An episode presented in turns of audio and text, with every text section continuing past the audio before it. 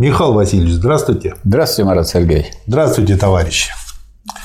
Марат Сергеевич, вы понимаете, к какому тому вы подошли? Самый интересный том, по-моему, во всем собрании сочинений. А почему он интересный, я бы хотел сказать, забегая немножко вперед. Тем, что, ну, обычно Ленин пишет о том, что является насущным. Угу. И вот нам-то легко, это Ленин мог предполагать, э, что будет скоро революция социалистическая. И даже вот он так уверенно писал, если взять материал предыдущего тома, то видно, что он не сомневался, что будет социалистическая революция, и не сомневался, что она будет успешной. Но, тем не менее, ее же еще не было. Так вот, казалось бы, вот выделилось время, он находится в разливе. Вот. Ему прислали синюю тетрадь с выписками Маркса и Энгельса. И ему самое, так сказать, время подготовиться к тому, как взять власть, вот как это все сделать. Сейчас, сейчас все тут напишет, и партия будет полностью готова. Угу. А он какую тему поднял и самую главную рассматривает в этой книге? Ну хорошо, говорит, власть мы возьмем и построим социализм, и будем строить социализм. А как нам сделать так, чтобы это все не развалилось? То есть главный мотив и главное такое беспокойство Ленина, что, ну, если вы берете, это как, как бы это не улетело из рук, это некая драгоценная чаша, и кто-то не удержит, надо все это упадет и разобьется. Вот как, собственно, у нас произошло. То есть то, что у нас произошло в 1961 году, это в связи с тем, что вот эта драгоценная чаша была выпущена из рук. То есть партия вдруг сказала, что а, диктатура пролетариата все, не нужна.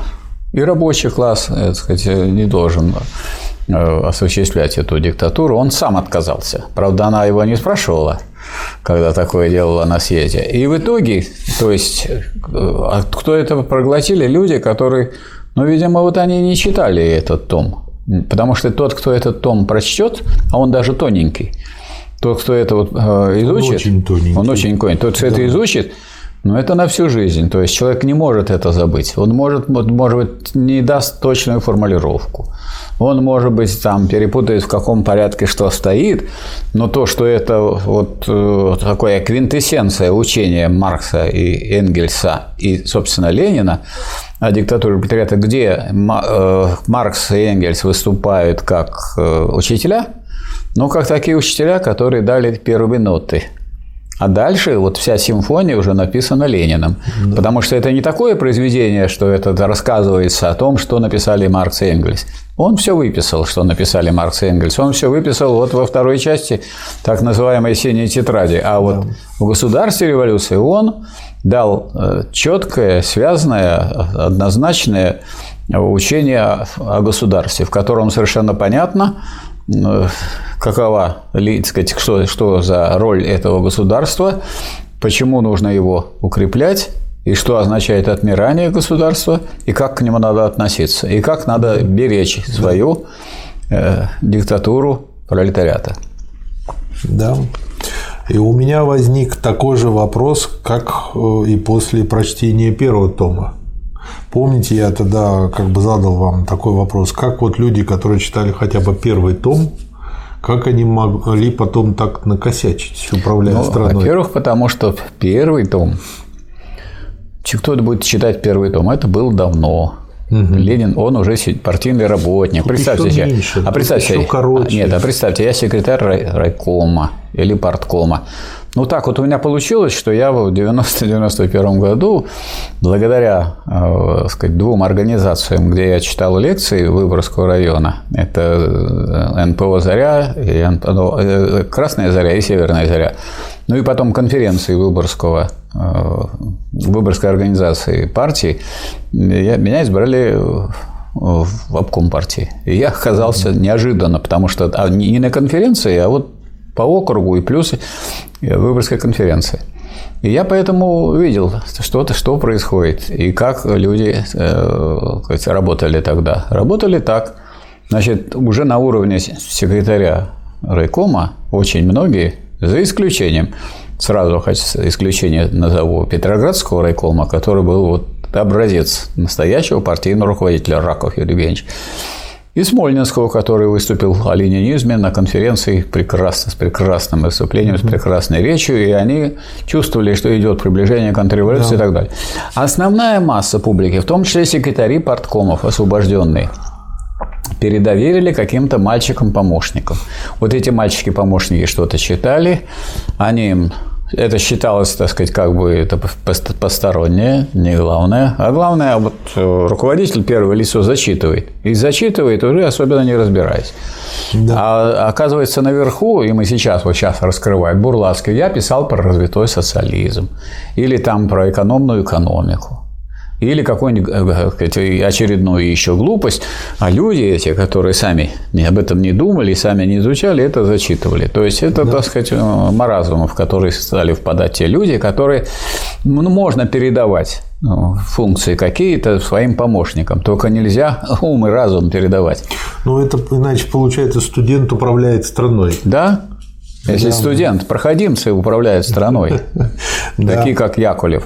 Вот эти проходимцы куда-то поедут на дачу, там все напишут, а эти потом прочитают. Хотя общий настрой, конечно, здесь был вполне определенный. То есть дело-то не в том, что там э, Горбачев не читал. Он вообще, так сказать, враг ленинизма. И Хрущев враг ленинизма. А Брежнев, э, я думаю, что не враг, но он настолько в этом смысле неграмотный, что он ну, как человек военный и э, побывавший действительно на войне, он дал слово военным руководителям, чтобы они хоть хорошие слова о Сталине сказали. А до этого же нельзя было слова сказать. И вот появились воспоминания и размышления Жукова да. и других э, военных крупных руководителей – но в то же время э, вместо руководящей роли рабочий класс уже стал ведущий, несмотря на то, что в программе еще руководящая стояла. Как ведущая Колесова в том да, да, как ведущая. То есть при, Хрущ... при э, Брежневе уже сказать нельзя было. Но эта конструкция, которую они присягали, значит, вместо развернутого коммунистического строительства у нас развитой социализм. Чего вы еще хотите? У нас все развитое. Вот вы придете с какой-нибудь проблемой. Да. Вот. А я вам вышлю, не знаете, что у нас развитой? Нет такой проблемы. Михаил Васильевич, ну, Короче говоря, могут плохие редиски добраться до власти. Главное не это. Главное, чтобы другие люди нормальные читали, и чтобы они знали, и тогда их уже не обманут. Или, по крайней мере, будет это сделать намного сложнее. Да, только то есть э, можно сказать так, что известную долю вины за то, что вот, как вы сказали, такие редиски управляли, да. в том числе партии, несут те коммунисты, которые передоверили самое важное для партии. А да. партия это что такое? Соединение научного социализма с рабочим движением. А представьте себе нерабочих интеллигентов. Их много было в партии. Рабочих было треть уже. Треть. И на эту тему вот, э, была такая полемика между Сталином и Зиновьевым в свое время. Потому что Зиновьев таким, как всегда, с революционным выступлением вышел, что, дескать, надо 60%, чтобы было рабочих в партию. А Сталин говорит, нет, у нас сейчас больше 50. И если мы поставим планку, чтобы у нас было 60%, значит, у нас э, практически все рабочие кадровые, которые работали на самом деле в городе, на фабриках и заводах, они у нас, вот все кандидатуры, которые могут идти, уже в партии. А если мы поставим бланку 60, это будут те люди, которые вчера были мелкими буржуа. И партия у нас из пролетарской превратится в мелкобуржуазную благодаря тому, что мы последуем вот этому предложению Зиновия. Сделаем 90% партии рабочих. И это будет вот такая штука. А как было при Брежневе? При Брежневе э, было такое установление – что при приеме в партию 59% должно быть принято из числа принимаемых. Ну, это механицизм. Нет, не механицизм, это такой фокус. Набираем вот тех интеллигентов, которые рвались в партию, именно в это время при Брежневе рвались в партию страшно, потому что карьеристы. Потому угу. что в партии это значит какие-то ступеньки, по которым вы пойдете, а не член партии вы не пойдете по этим ступенькам. Поэтому ну, рвались. И вот к этим интеллигентам, которые не место в партии, Прибавлялись те рабочие, которым тоже не место в партии, но по количеству делать, больше. Чтобы уменьшить это. Чтобы уменьшить это, нельзя решить проблемы э, борьбы вот с бюрократизмом, как показано в этой книге. вот мы делаем как бы с вами анонс, если это не идет снизу, если люди не контролируют свой аппарат. Михаил Васильевич, но проблема сложнее, на мой взгляд. Почему? Потому что э, есть много примеров, когда богатые люди, которые относительно честно заработали свои деньги, ну, в тех условиях, в которых жили. Заработали, это и... уже нечестно. Они получили деньги, я согласен. Получили. И у них есть средства для того, чтобы воспитать детей, как они хотели. И что они делают, эти богатые люди? Они теряют своих детей. То есть папа зарабатывает, мама зарабатывает, а за ребенком бегает куча нянечек, учителей, еще что-то, и ребенок растет ничего не знамший, ничего не умемший, ничего не желамший, и только охота поиграться. Вот такие борчуки растут. И это сейчас поголовно. И обратите внимание, даже если по отношению к своему собственному ребенку у них не включается головной мозг, они не понимают, что только они двое могут быть, в принципе, заинтересованы в будущем своего ребенка. Я думаю, что самое... Но они самое главное свое отдают няням, это да. гувернантам. Это да, остальным. но рассчитывать, что у нас из крупных политических деятелей будет столь же крупные политические деятели из детей. Ой. Ну вот мы можем посмотреть судьбу э, различных политических деятелей и крупных революционеров, и их детей. Ну, знаем два примера. Карл Липкнехт и Вильгельм Липкнехт. Правильно? Да, исключение. Вот, и это исключение. А как правило, ну, дети уже, ну, они, у них свои интересы. Отсюда свои. у меня и вопрос. Потому как... что если папа занят с утра до вечера, ему некогда чем заниматься воспитанием ребенка, то что он страной занимается. Михаил Васильевич, да. это, это же отмазки. А какая бы ни была работа, да. все равно можно найти. А какой-то известный человек, не помню, очень хороший советский писатель, э, ему задали вопрос, э, а что вот вас воспитало таким, в таком духе? Он, он сказал, вы знаете, как бы мой папа всегда работал, то есть, когда я просыпался, он уже работал, был на работе, а когда, значит, я засыпал, э, он еще не приходил с работы. единственное, что я, когда ночью вставал, пардон, по нужде, там, ну, в час ночи в туалет, я видел э, приоткрытую дверь его кабинета, и оттуда да, свет, свет выходил. Да. Такая узкая полоска света. И я видел, что папа работает. Он говорит, и вот эта полоска меня и воспитала.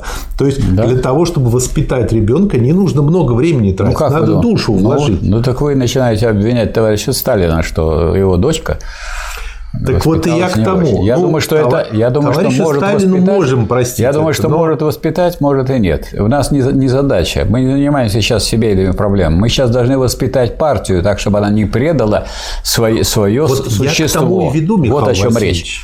А партия это, а это не семья. Партия – это так сказать, то, что является э, таким очень сложным сооружением.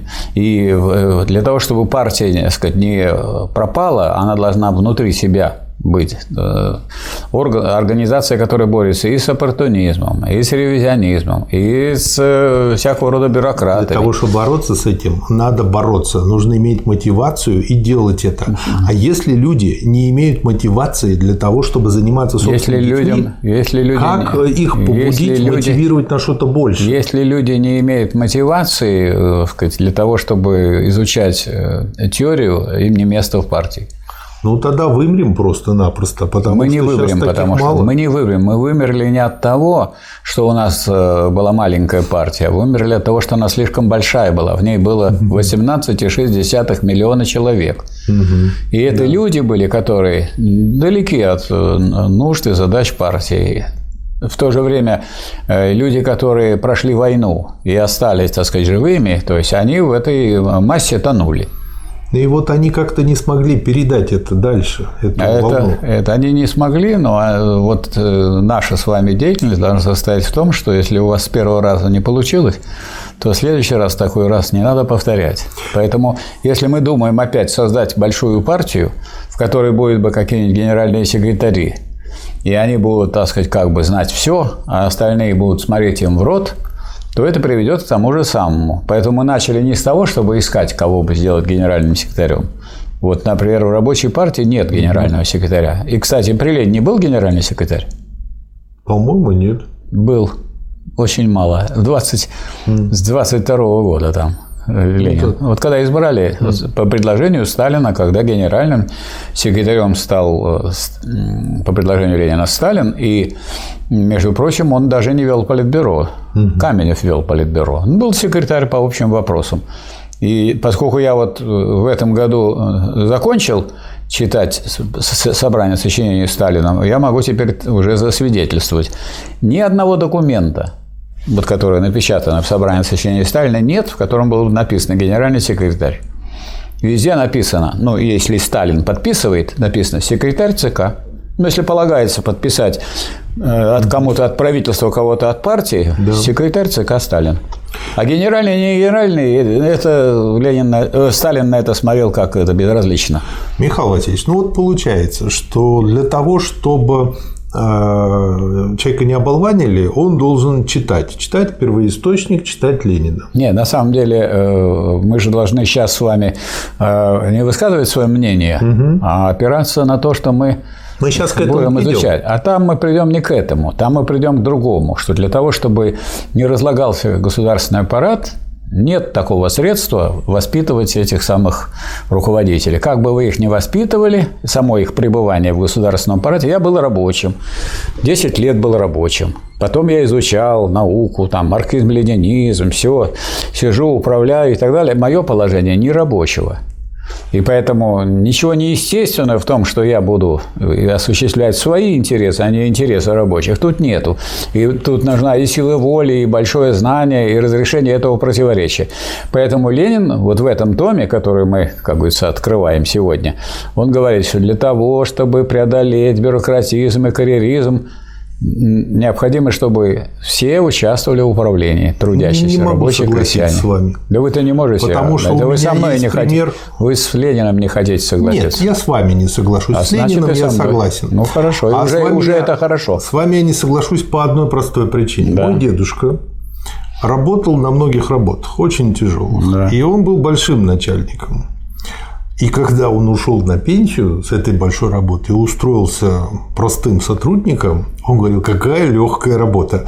Поэтому э, я делаю вывод как раз-таки в вашем ключе, но немножко уточняю его для себя.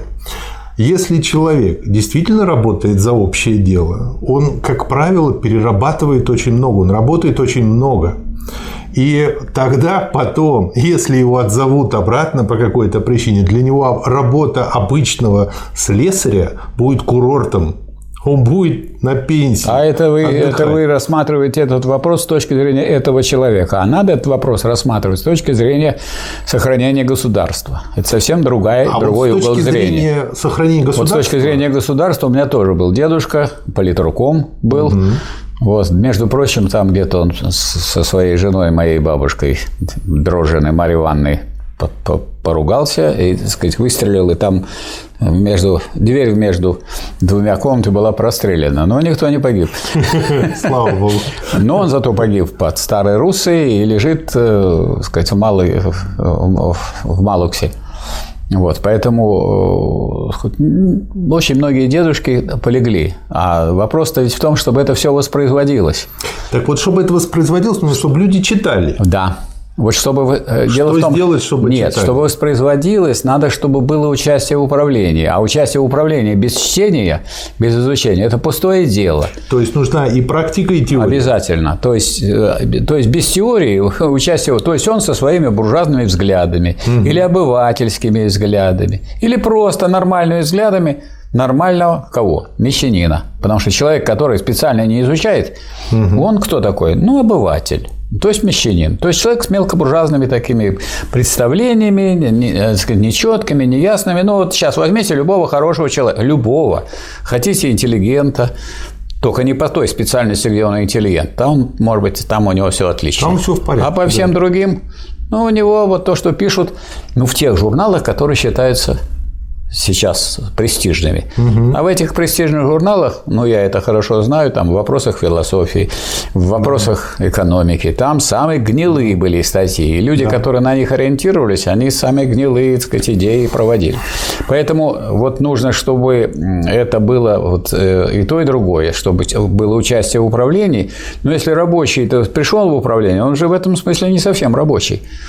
Поэтому Ленин ведь говорил не о том, что нужно уйти из управления и стать управленцем. Он говорил о том, что надо, чтобы он чтобы мог... каждый был немножко бюрократ. Да, да, чтобы каждый участвовал в управлении.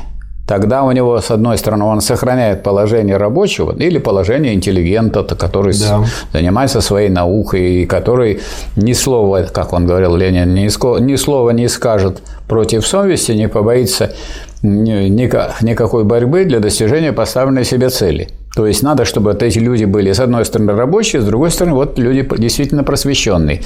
Но они должны соединиться, и они должны соединяться в этом общем деле. То есть нельзя передоверять дело управления страной, если речь идет о социализме, каким-то управленцам. То есть да. управлять должны все. Хотя по очереди они должны проходить это дело управления. Это не значит, что у вас не будет людей, которые постоянно будут находиться в управлении. И специально нет, в, конечно, в детской нет, болезни это мы это будем говорить, читать э, в перспективе, что всегда есть группа вождей, которые имеют авторитет. И Энгельс писал статью об авторитете. Если вы каждый раз будете голосовать, вот, то вы тоже ничего не сделаете. Должны быть авторитетные люди, которые своей жизнью, своей борьбой доказали, что они действительно стоят за дело рабочего класса. Почему так высоко люди ценят Ленина, Маркса, Энгельса? И таких людей на самом деле немного.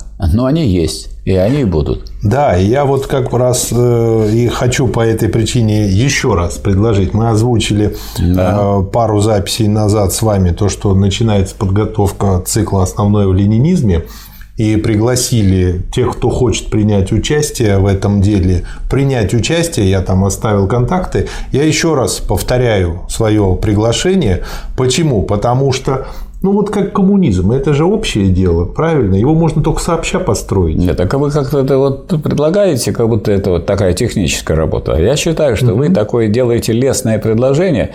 Кто хочет знать, что основное в ленинизме? И причем знать не из, из третьих рук, или даже вот мы будем говорить, а вы нам поверите. Не надо брать на веру ничего. Да. Надо самим Примите проверить. Участие в подготовке. Примите участие в том, чтобы разобраться, что есть основное э, в, в ленинизме, с тем, чтобы вот это основное, еще раз, пересмотреть, еще раз подчеркнуть с учетом нынешнего момента, потому что иногда кажется, что вот это сейчас надо выпятить. А вот данный момент, вот, в котором мы находимся, ну, с пониманием того, какие у нас дети, какие у нас зарплаты, какой у нас государственный аппарат, какая у нас политическая, так сказать, борьба и с кем идет. Борьба сейчас очень э, глупая со стороны сторонников буржуазии и сторонников иностранного господства. Они просто да. протестуют. Если я протестую против того, чтобы идти на, так сказать, 0 градусов северной широты, то э, еще остается 359 градусов, а можно еще и делить. Да. Поэтому это совершенно пустая, пустая затея, она не выигрышна, беспро... она проигрышная с самого начала. То есть только дураки могут вести такую политику. Поэтому это совершенно не опасно ни для настоящего государства, ни для следующего. А да. нужно разобраться в, в том, куда идти. Вот основное в ленинизме это значит, что вы должны получить основу для своей будущей деятельности. Почему? Основное, потому что на основном есть еще основанное. А основа на это и вы и есть. Вы хотите основать свою деятельность, ее подтвердить фундаментом, чтобы на прочном фундаменте стоять. Или вы хотите, значит, на этих таких льдинах, которые, знаете, бывает, когда идут весной, так вроде ты на нее встал, плывешь, а потом она нырнет вниз, и ты вместе да. с ней. Уважаемые комментаторы, многие из вас блещут глубоким знанием и философии, и ленинизма, и марксизма. Примените его на практике. Смысл в ваших знаниях – если вы его не применяете, будет польза и вам, и всем людям. Приходите, регистрируйтесь в группу, и дальше вместе все это сделаем. Это будет хороший, полезный, хотел сказать, продукт. Что это будет? Труд. Труд. Угу. А труд – это же целесообразная деятельность. Удовлетворение да. общественных потребностей. Это же здорово. Хорошо. Ну, а теперь 33-й том. Почему я сказал, что у меня такой же вопрос, как и при чтении первого тома? Ну, потому что этот том здесь, по сути, вот основ... он из двух частей состоит. Само произведение, которое называется «Государство. Революция». Просто потрясающий текст. То есть, из ленинских текстов э, вот этот мне сейчас больше всего нравится. И как То есть, надо было то не читать. Глубине... Вы зря читали все нет. предыдущее, а вот это надо было прочитать и все. Нет, нет, вы знаете, как, как раз таки вот если бы я то не читал, э, у меня бы бы так смачно бы это не а почиталось. А у, вас была, вот, э, так сказать, мысль, что, наверное, там еще лучше есть, а вы пропустили. А сейчас у вас нет уже такой мысли. Нет, э, вот тут с каждым томом я но получаю я, все больше Но я хотел бы вот э, отметить все-таки то, что вот мне кажется это действительно парадоксальным. То есть Ленин, который уже чувствовал, ну, у него были данные, чувствовал не в смысле только чувства, а в смысле знания, что он, mm-hmm. поскольку он так глубоко изучал состояние политической жизни, что он понимал, что наступает решительный э, момент, и что большевики возьмут власть. Да, у него потом есть и статья дальше. Большевики должны взять власть. Должны причем, и заметка. И он прямо писал в ЦК. И, и э, перед восстанием соответствующие инструкции, говорил, как относиться к восстанию, не играть и так далее. То есть я это понимал. И чему он посвятил эту книгу, которая вот в апреле, а вот через несколько месяцев... Но он ее будет... не дописал. Нет. Он написал, что не дописал. Но да. он написал. Какую книгу он писал? Чем он в этой книге? Какая, э, какой лейтмотив главный в этой книге? Не как сделать Власть-то возьмем, а Нет, вот как да, потом, что да. делать дальше? Нет, не что делать дальше. не потерять ее. Вот что делать, чтобы не потерять. Да. То есть люди всегда акцентируют внимание на том, нам взять вот давайте я сейчас возьму у вас эту вот, э, записывающую всю аппаратуру, а я и не, не умею ну, ей пользоваться. хорошо обыграли в Айболите 66. Да, да. Помните, он говорил, я говорил, что мы догоним и перегоним Айболита. Вот да. как бы перегнали. догнали и перегнали. перегнали. Вот. То есть Ленин был озабочен тем, как сделать так, чтобы этот государственный аппарат не стал враждебным самому рабочему классу. Аппарат диктатуры пролетариата. Михаил Васильевич, как да. умудрились? 120 страниц. Я не говорю уж про всего Ленина, но 120 страниц прочесть-то надо было. Но ведь тут вот описаны зачем, все зачем, те моменты, зачем, на, которые накосячили. Зачем? Надо читать речи товарища Сталина. Там все сказано. А Сталин, товарища Сталина не стало, потеряли отца. Потеряли отца безотцовщина. А привычки изучать самому Ленина нет да. такой. Поэтому вот надо сказать, что это беда, конечно, когда передоверяет какому что-то, сказать, э, только первому лицу. Первое лицо, он, оно существует для того, чтобы организовывать партию, организовывать государство и так далее. Ну а знать-то, что должно делать партия и государство должны не только те, которые наверху сидят, а те, которые внизу сидят, и которые внизу сидят по мысли Ленина, они должны контролировать тех, кто сидит наверху, и в нужный да. момент их снимать. И вот более того, вот э, тут Ленин подчеркивает, что вот э, как надо рассматривать бюрократизм. Это не болезнь. Э, то есть это не нарыв, который можно взять и выразить, дескать, как давайте покончим с бюрократизмом. Можно с ним покончить? Нет. Можно, но долго. Нельзя покончить. С ним покончить нельзя, его можно долго лечить. Нельзя, невозможно вылечить, пока и остается государство. Раз остается государство, будут люди, которые специально занимаются управлением. Люди, которые не занимаются управлением. Можно сказать так, что вот пока существует автомобиль, будет в нем сила трения в его да будет, да будет, да, обязательно. И вот э, до тех пор, пока мы пользуемся этим автомобилем, вот надо что-то делать силой трения. Обязательно. Поэтому и здесь не может быть такого, чтобы было государство и не было бюрократизма. Поэтому Ленин подчеркивает, это болезнь, которую нужно долго лечить. Кто ее может лечить? Не тот, кто болеет. Тот, кто болеет, как бы он ее не лечил, вот мы не хотим с вами стать бюрократами.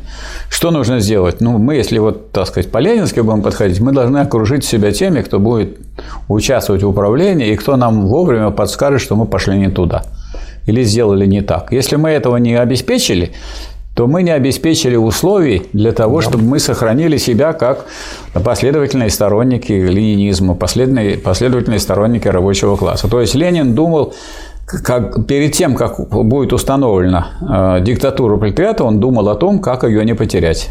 Вот да. эта книга этому посвящена. Как не потерять диктатуру пролетариата. Очень глубокая, и, по сути дела, в ее написании участвовали три гения. И вот, если, Энгельс, да, и вот если мы сейчас, э, я даже думаю, это не совсем так. В ее написании участвовал прежде всего Ленин, потому что у, у Маркса и у Энгельса по вопросу о диктатуре пролетариата, ну, отдельные небольшие замечания, потому что они как-то позже пришли к этому вопросу, позже.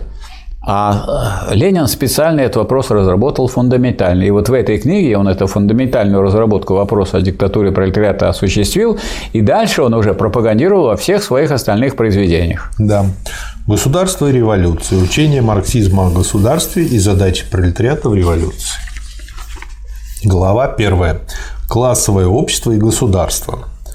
Первый пункт ее государства – продукт непримиримости классовых противоречий. С учением Маркса происходит теперь то, что не раз бывало в истории с учениями революционных мыслителей и вождей угнетенных классов в их борьбе за освобождение. После их смерти делаются попытки превратить их в безвредные иконы, так сказать, канонизировать их, предоставить известную славу их имени для утешения угнетенных классов и для одурачения их, выхолащивая содержание революционного учения, притупляя его революционное острие, опошляя его. Вот давайте на этом остановимся. Сколько вот я уже слышал таких выступлений, которые я от них, например, отмахиваюсь каждый раз, когда говорят, вот закрывают дни праздников мавзолей фанерой. У вас от вас закрывает вот собрание сочинения Ленина? Закрывает? Нет. Вы же не читаете. Вам, вот, вам нужно, чтобы вы смотрели на мавзолей, и это заменяет вам чтение Ленина. Ну, вы сами себе закрываете дорогу к ленинизму тем, что вы не читаете. И закрывают, открывают – там есть расписание. Ну, для я, я, в Москве, сказать... я в Москве был и не раз. И придешь, там есть расписание до часу дня, по определенным дням недели, работает. Вы можете идти к Ленину, еще вы можете взять с собой цветы, потом пройти мимо могил, положить Сталину ну, букет. В чем проблема? То есть проблемы никакой нет. Вот начинает говорить, вот какой ужас. Ну, ужас то, не в том, что его закрывают фанерой, а вы не фанерой, а железной бетонной стеной отгородились от Ленина, потому что вы его не читаете. А Ленин прямо говорил, мы хотим, чтобы нас меньше почитали и побольше читали. Так вы читать будете или почитать? Вот это почитание Ленина это без чтения. Вопрос религии. Это да. ни к чему хорошему не привело?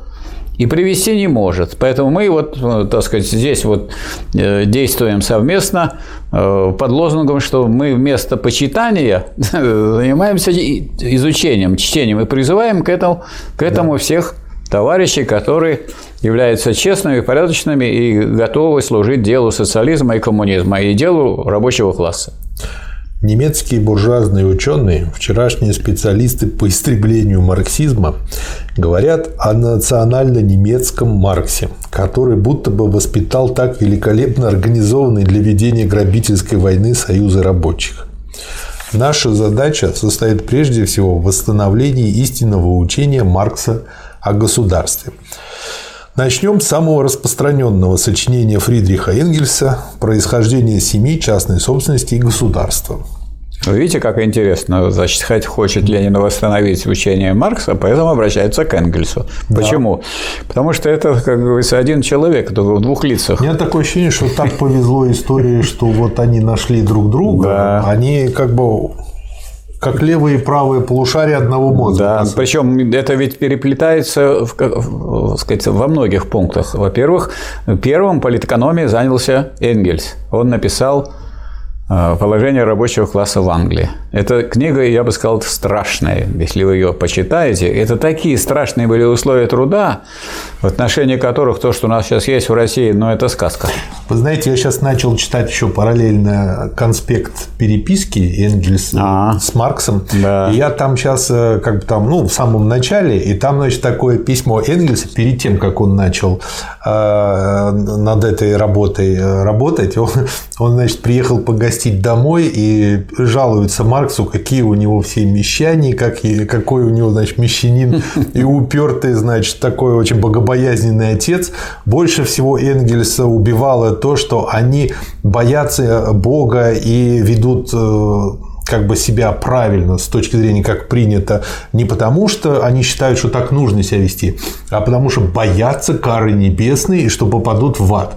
То есть, если бы там бы не было написано, что за воровство попадают в ад, то они спокойно бы воровали и не было бы никакой проблемы. А в предисловии Энгельса вот к этой книге записано, что я оставил салонные разговоры, красное вино и поехал пожить, пожить с теми, да. сказать, э, с рабочими в самую передовую страну капиталистического мира, да. в Англию, пожить и написать об их жизни правдивую книгу. И он эту правдивую книгу написал, но если вы ее почитаете, вы ужаснетесь. Вот даже то, что рассказывает в «Капитале», в «Капитале» Маркс рассказывает о условиях труда.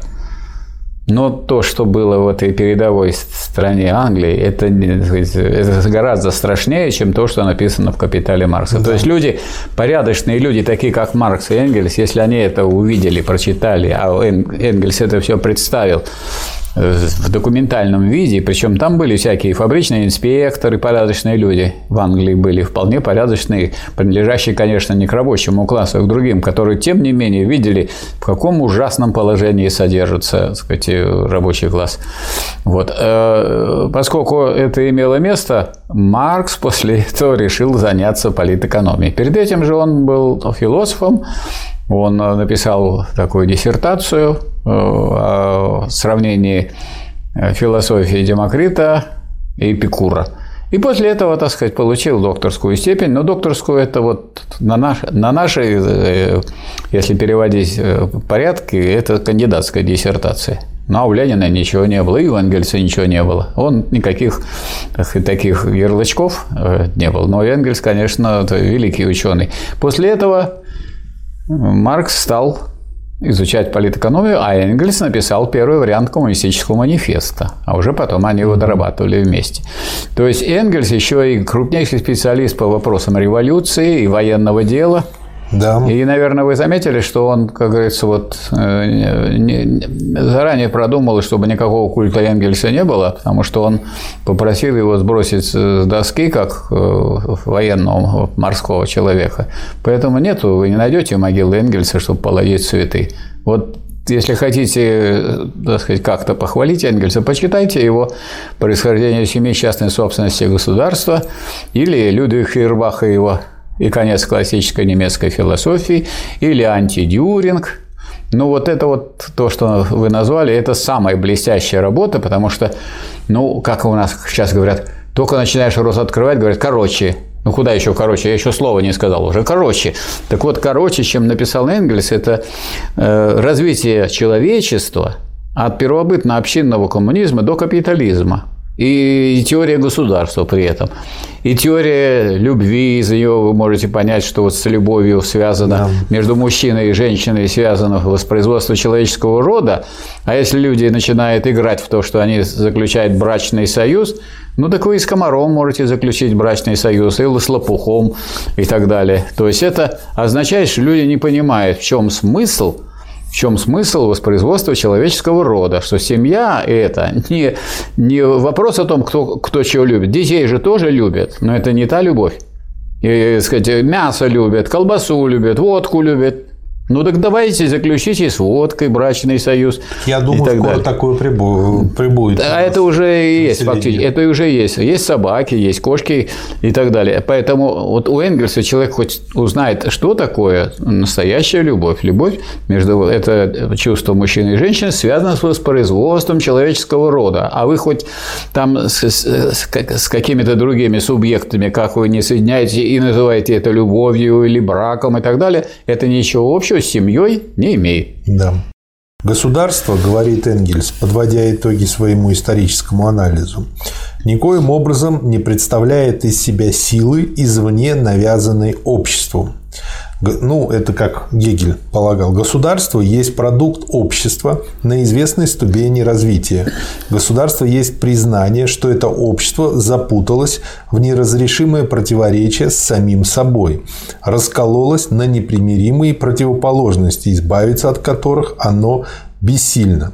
А чтобы эти противоположности, классы, с противоречивыми экономическими интересами не пожрали бы друг друга и общество в бесплодной борьбе, для этого стала необходимой сила, стоящая, по-видимому, над обществом, сила, которая бы умеряла столкновение, Минуточку. держала его в границах И вот товарищи, порядка. которые это цитируют, слово «по-видимому» из внимания упускает. Оно, по-видимому, стоит над обществом, но уже перед этим Марк Энгельс сказал, что это не сила, стоящая над обществом. Это цитата из Энгельса. Я понимаю. Да. Так не сила стоящая, а сила именно, так сказать, да. в самом обществе обществе. Это, по-видимому, оно стоит над обществом. Да. И маскируется то, что это на самом деле сила господствующего класса. Да. И эта сила происшедшая из общества, но стави, ставящая себя над ним, все более и более отчуж, отчуждающая себя от него, есть государство. Государство есть продукт и проявление непримиримости классовых противоречий. То есть, чем э, полезно? Э, ведь я не помню, чтобы в учебнике, которые преподают в ВУЗе, была бы такая подача материала. И по этой причине большинство людей, а, жизнь каждого человека, ну, все-таки короче, чем э, какой-то период какого-нибудь государства, феодального или еще что-то. И поэтому, если ты родился сформировался и помер, а государство все есть, оно как-то воспринимается как над тобой что-то. Ну так, как, вечная, зрения... как вечная сущность. Да. да? И, и это способствует тому, чтобы человек э, идеалистически смотрел на это. И уж тем более ни в да. коем случае не ставил задачу контролировать это государство, да. и тем более подчинять его интересам тех, кто внизу, а не тем, кто да. наверху. И это позволяет тем, кто наверху, угнетающему классу, манипулировать угнетаемым классом очень хорошо. И вот здесь вот э, слово «по-видимому», то, которое употребил mm-hmm. Энгельс, это вот та видимость, которая обеспечивает правящий класс. Дескать, оно всеобщее. Всеобщее. Да. Но на самом деле это вот всеобщее государство является государством господствующего класса, одного и представляет собой его диктатуру. И вот эта-то мысль как раз, которая не бросается в глаза, эту мысль Ленин разработал в рассматриваемой книге «В государстве революции». Да. По Марксу государство не могло бы не возникнуть, не держаться, если бы возможно было примирение классов. То есть, э, как бы, грубо говоря, если бы классы могли примириться, то государство бы ушло в ничто. У мещанских и филистерских профессоров и публицистов выходит сплошь и рядом при благожелательных ссылках на Маркса восклицательный знак, что государство как раз примиряет классы. По Марксу государство есть орган классового господства, орган угнетения одного класса другим. Есть сознание порядка, в кавычках, который узаконяет и упрачивает это угнетение, умеряя столкновение классов. По мнению мелкобуржуазных политиков, порядок есть именно примирение классов, а не угнетение одного класса другим. То есть, вот такая трактовка порядка как применение, ну, в тюрьме тоже есть порядок, но где там примирение, я никак найти не могу хочу привести такой пример в связи с тем, что вот государство так себя представляет и так его да. изображает правящий класс. Э, значит, как известно, когда появилось буржуазное государство впервые, оно приняло декларацию прав человека и гражданина. А вот когда появилось государство рабочего класса, оно не приняло декларацию. А зачем?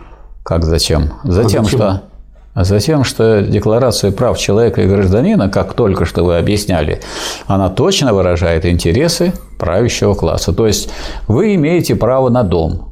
А есть у вас дом или нет? Никого не волнует. Да. Вы да. имеете право на то, чтобы быть сытым. А будете вы сытым или нет, это государство не касается. Поэтому, э, пожалуйста, пожалуйста, пожалуйста, спите в картонном доме и ешьте, сказать, вот то, что выкинут на помойку. Там кое-что можно доесть, и кое-что даже и допить. Да? Так вот, э, Марат Сергеевич, хоть мы до этого не дочитали, но, видимо, тут именно потому, что мы с вами, так сказать, как бы и заглядываем немножко вперед, чтобы показываем, что это все в развитии, что надо это все смотреть у Ленина. Там, э, когда в январе разгоняли учредительное собрание, его же не просто разгоняли, а ему предложили принять декларацию уже нового государства. Это называлось Декларация прав трудящегося и эксплуатируемого народа. То есть не так, что вы пошли отсюда. Нет. Вот вам декларация. Либо вы его примете, Тогда это такое, так сказать, учредительное собрание, которое может сыграть большую роль. Декларация прав трудящегося и эксплуатируемого народа, в которой, естественно, записано, что вся земля принадлежит крестьянам, все должны работать, эксплуататоры не могут существовать, потому что тот, кто не работает, тот не ест. Это что значит не ест? Ну так, никто ему ничего не принесет. Хочет, работает, хочет, он умрет, поскольку тот человек, который не ест. У каждого есть право выбора. Право выбора, он может выбрать.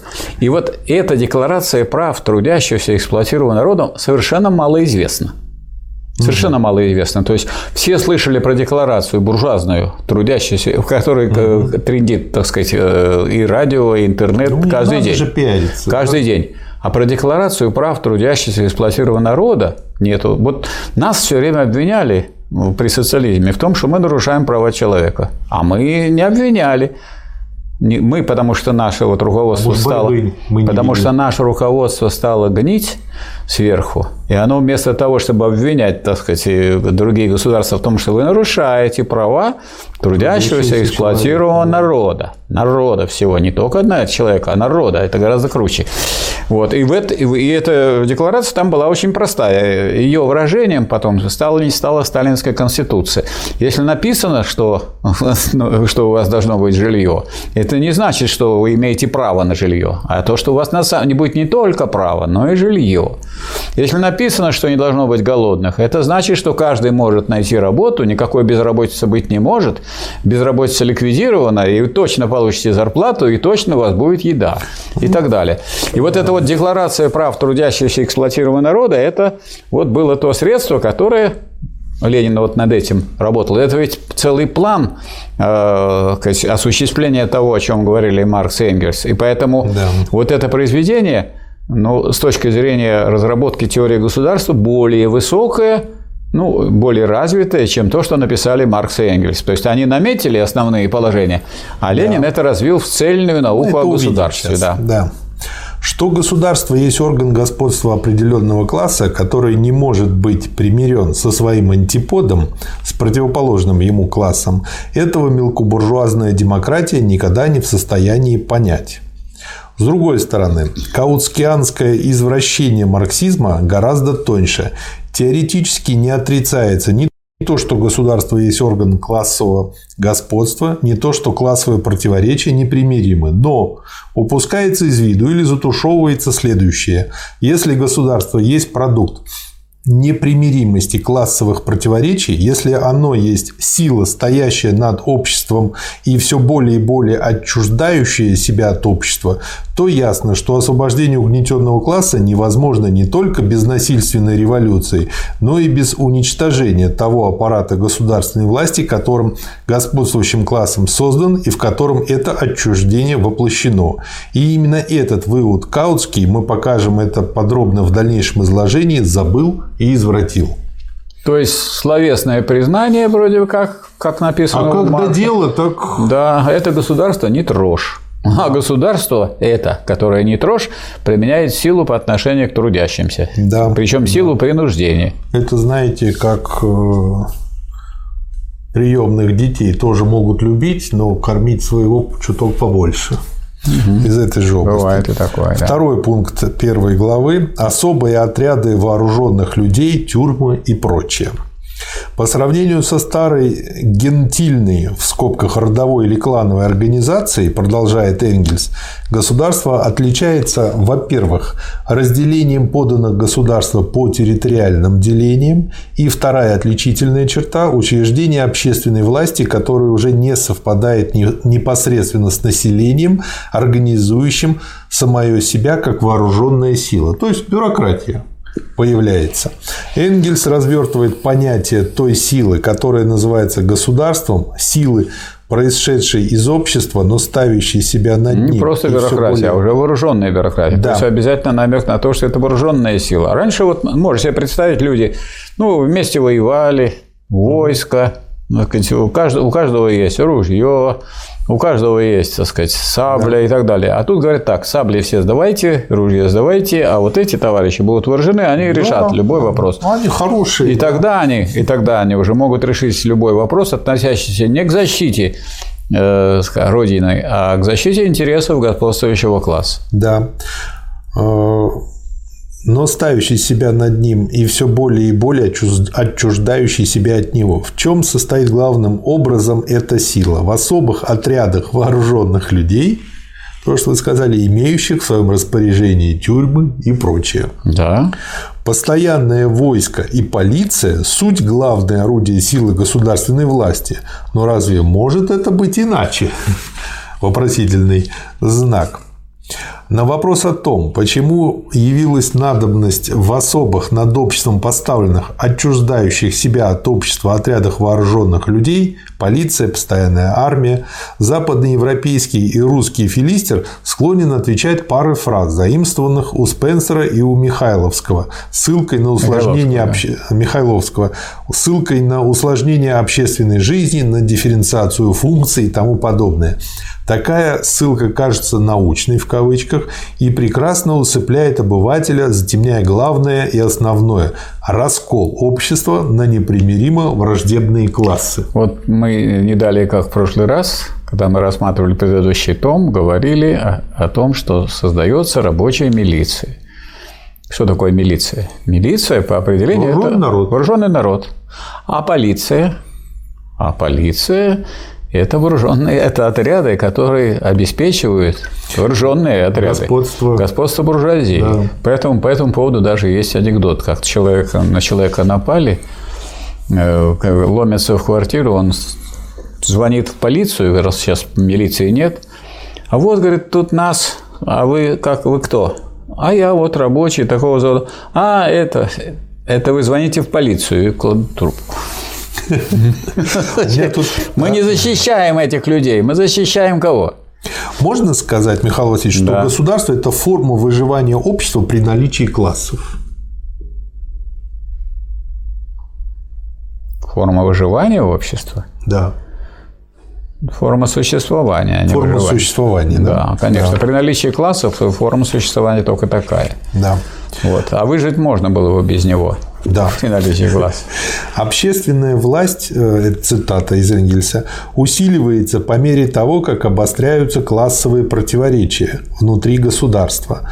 И по мере того, как соприкасающиеся между собой государства становятся больше и население. Взгляните хотя бы на теперешнюю Европу, в которой классовая борьба и конкуренция завоеваний взвинтили общественную власть до такой высоты, что она грозит поглотить все общество и даже государство. Вот э, очень напоминает современный глобализм. А я вот еще хочу сказать, что вот этот момент, который сейчас у нас в стране, как раз очень напоминает то, что необходимо бы это вот изучить тем товарищам, которые выходят на всякие протесты. Что такое протест? Да.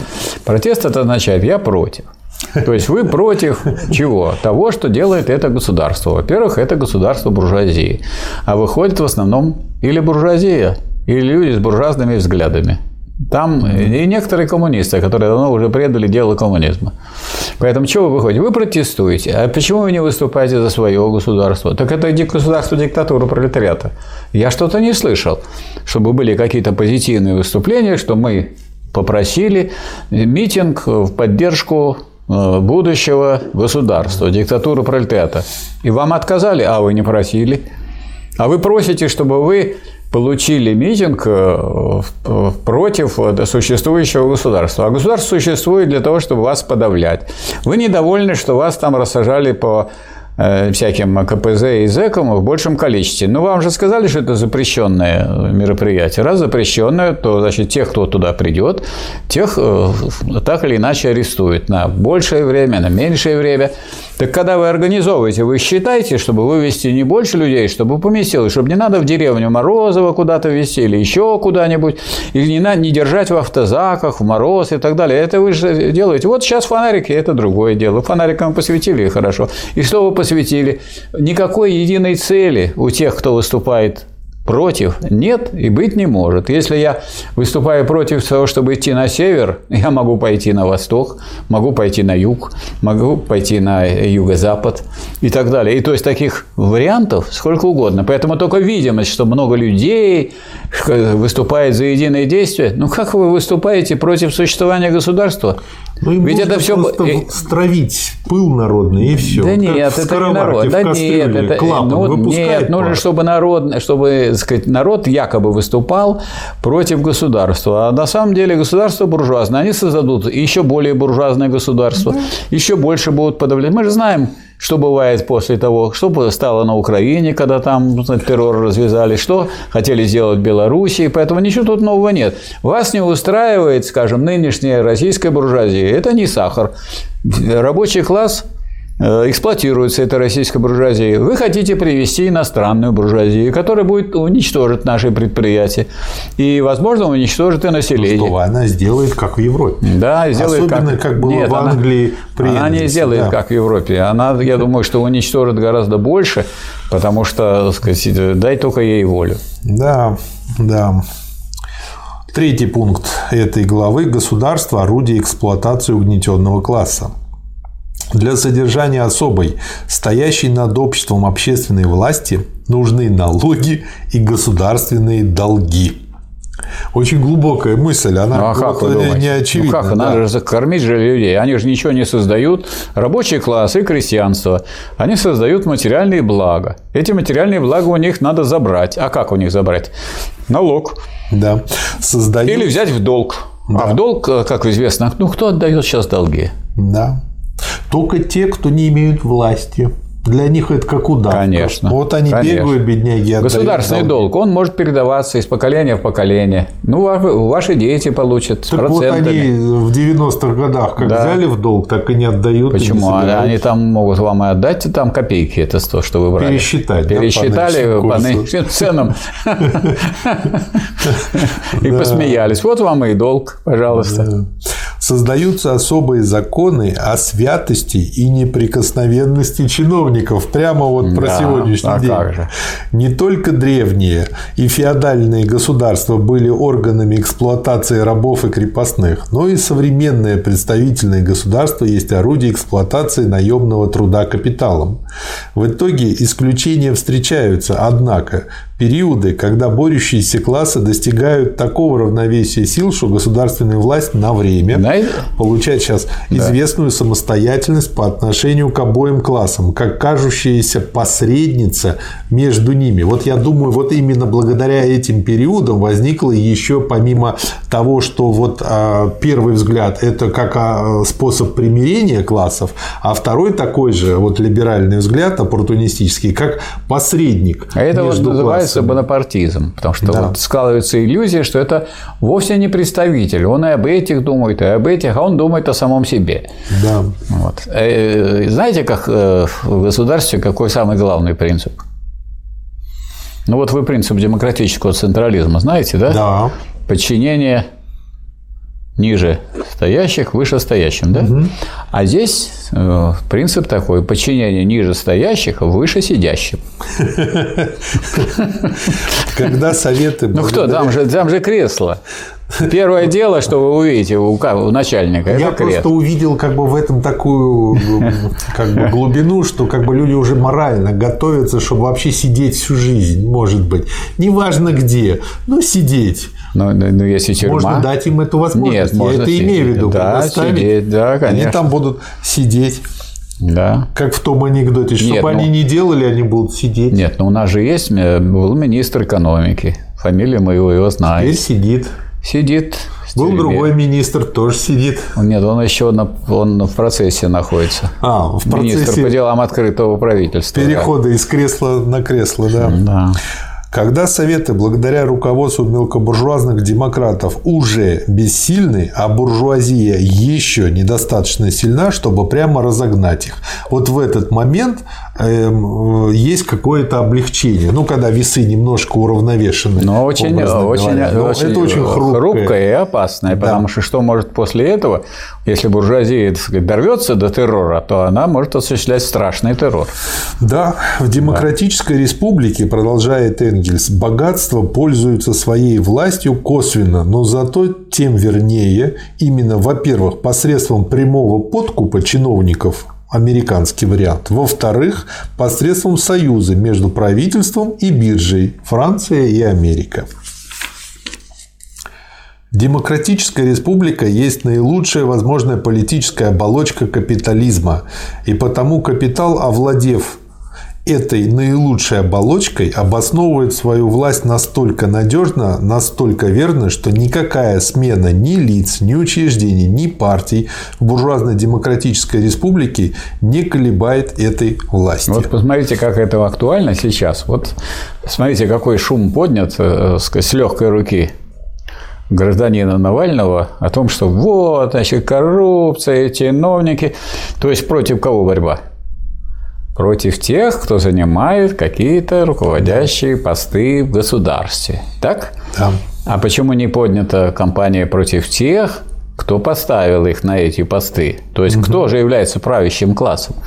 Правящим классом в России является буржуазия. Причем буржуазия есть, так сказать, средняя, это малая буржуазия и крупные, миллиардеры. Почему вы по поводу замков там и прочих богатств миллиардеров, которые вообще здесь не строят замки, они строят сразу замки и виллы за границей. Ну, вот, например, да. собственник нашего порта. А, так, он имеет э, половина зарегистрирована в Дании, Джиск Сталь Индустрии, а вторая половина зарегистрирована на Кипре. И поэтому как бы это здесь не присутствует от миллиардеров. Вы даже не можете их там и увидеть. Да.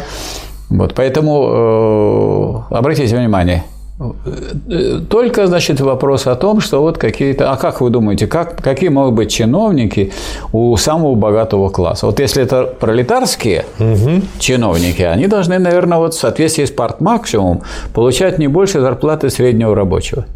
Но вы же против диктатуры пролетариата, вы за диктатуру буржуазии. А диктатура буржуазии обеспечивает своим чиновникам да. хорошие условия, и э, сказать, эти чиновники равняются на буржуазию. Ясно, что они такими богатыми, как буржуазия, Получается, не будут. как лотерея, Михаил Васильевич. Ну. Миллионы людей покупают лотерейные билеты, да.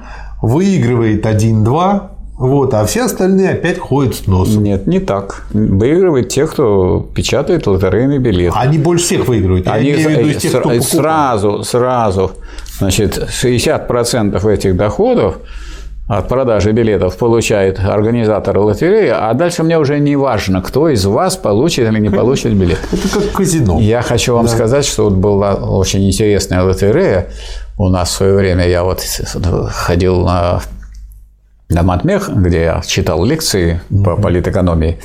Ну и у Василия Островской с, с оранжевыми чепчиками и футболками стояли женщины и бойко кричали «Лотерея, подходи!» Значит, э, э, э, беспроигрышная лотерея. Подходи, подходи, если проиграешь, не расстраивайся, нет, не, не проиграешь.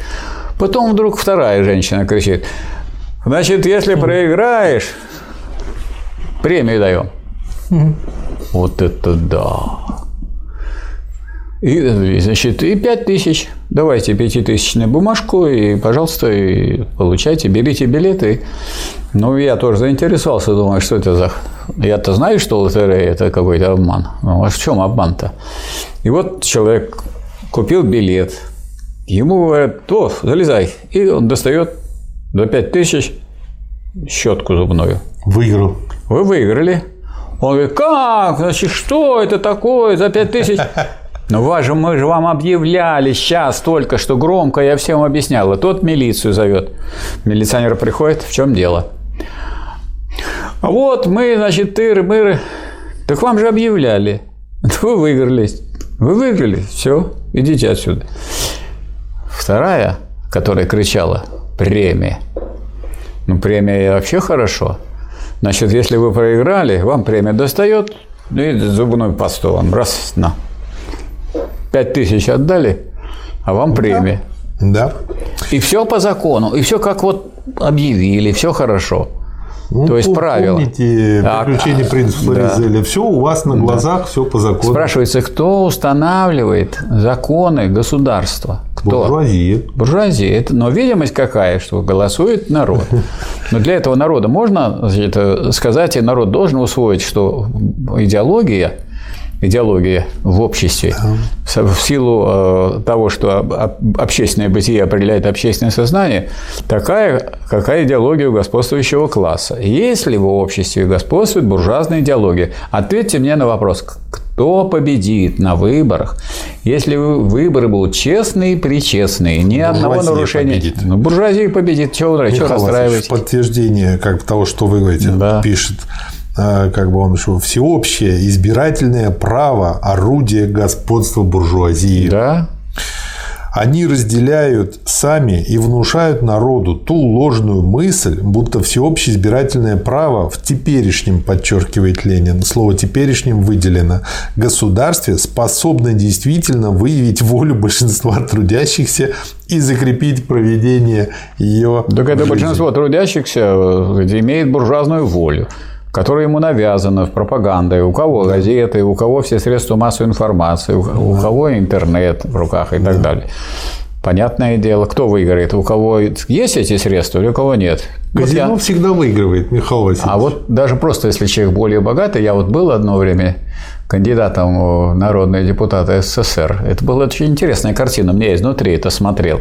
Ну вот если человек сказать, представляет богатых, мы свои клеим, вот тут у меня тут люди были, товарищи, которые там программу нашу клеили, вполне пролетарскую, для народа и так далее. А вот там вот высоко-высоко цветной плакат – которые приходили люди в специальных одеждах, забирались на лестницу и там делали. Ну, заодно, когда они сойдут, они там черной краской замажут то, что там вошли, или оборвут. И все, свобода. Да. Итак, государство существует неизвечно на определенной ступени экономического развития, которая необходимо связана была с расколом общества на классы, государство стало в силу этого раскола необходимостью. Мы приближаемся теперь быстрыми шагами к такой ступени развития производства, на которой существование этих классов не только перестало быть необходимостью, но становится прямой помехой производству. Общество, которое по-новому организует производство на основе свободной и равной ассоциации производителей, отправит всю государственную машину туда, где ей будет тогда настоящее место в музее древностей рядом с прялкой и бронзовым топором. Ну, э, двигаясь вперед, мы узнаем, что оно эту государственную машину отправит, но вынуждено будет какую-то свою другую да. сделать. И вот с этой новой тоже проблема, потому что... Это вот, вот уже вы... как раз Ленин Да, и вот когда вы эту проблему, так сказать, поставите, то выясняется, что ее внутри государства решить невозможно. То есть этот вот мы давайте к, да. этому вернемся, мы двигаясь вперед. Этому, да. Да. Четвертый пункт первой главы. Отмирание в кавычках государства и насильственная революция. Эксплуати... так, сейчас...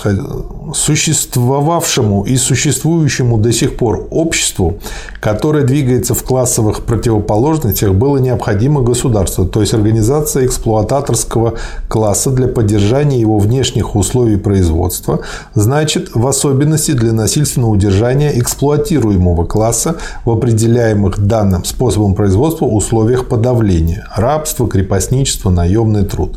Государство было официально реальным представителем всего общества, его сосредоточением в видимой корпорации. Но оно было таковым лишь постольку, поскольку оно было государством того класса, который для своей эпохи один представлял все общество. В древности оно было государством рабовладельцев, граждан государства, в средние века феодального дворянства, в наше время буржуазии. А смотрите, как здорово получается. Государство да. – представитель всего общества. Если все общество рабовладельческое, взятое в целом, то рабовладельцев оно представляет. Если все общество феодальное, то, разумеется, не крестьян оно представляет, а феодалов. Если общество буржуазное, то, естественно, не рабочих, а Поскольку буржуазию. не буржуи, ну, общество буржуа... оно не представляет? Нет, оно представляет буржуа... все общество общество какое у нас? Буржуазное. Все да. хорошо. Когда государство наконец-то становится действительно представителем всего общества, тогда оно само себя делает излишним. Первый акт, в котором государство выступает действительно как представитель всего общества, взятие во владение средств производства от имени общества. Является в то же время последним самостоятельным актом его как государства. Вмешательство государственной власти в общественные отношения становится да, в одной области за другой излишним и само собой засыпает. Место правительства над лицами заступает распоряжение вещами и руководство процессами производства. Государство не отменяется, оно отмирает. Вот обратите внимание, почему такую большую роль при социализме играл Госплан? Есть правительство, есть Верховный Совет. Но Верховный Совет рассматривает планы на пятилетку, угу. годовые, ЦК перед Верховным Советом. А все равно это все свершать должен Госплан, где сидят специалисты, где все посчитали, где все сделали, которые управляют, ну, так сказать, производством вещей. Вот. И как только вот это исчезло, у нас опять появилось государство, да. и, так сказать, в прежнем виде, которое вовсе не интересует сказать, потребности и нужды населения, которое занято своим делом, обеспечивает условия эксплуатации, э, которые обеспечивают господство классу буржуазии. Да. И вот э, точно так же, вот основываясь на сказанном, э, Энгельс как раз и пишет, что вот фразу «свободное народное государство» нужно э, принять как научно несостоятельную. Ну, потому что это оксюмарон. Свободное народное государство. Но это же у нас народное государство-то записано было в программе вот партии сами, с легкой руки Хрущева. Сами себя не высекли. Сами, не сами. Да. Они, нет, они высекли нас. Это представители буржуазии, ревизионисты в партии высекли то, весь народ. Нет, не мы согласились, а те, кто, так сказать, это воспринял, он, он этого и не знал. Почему? Потому что он решил, что он может не читать Ленина, не разбираться сам в этих вопросах. То есть отнесся к государству не как к своему, а передоверил свое право первородства тем, кто является просто чиновником. А чиновники, которые освобождены от контроля со стороны трудящихся, стали обюрокрачиваться. Да. А когда они стали обюрокрачиваться, они стали представителями уже совсем других интересов, да. а не интересов простого трудового народа. Ну и вот Ленин пишет, что многие в кавычках марксисты из этой замечательной фразы, ну, цитаты Энгельса взяли только то, что государство отмирает. Да. И мало того, отмирание государства, в кавычках, отмирание государства в ходячем, общественно распространенном массовом, если можно так выразиться, понимании означает, несомненно, затушевывание, если не отрицание революции. Вот что еще важно. То есть, грубо говоря, мы тут сидим, а оно сейчас само отомрет. Да. Как-то вот само по себе так это произойдет.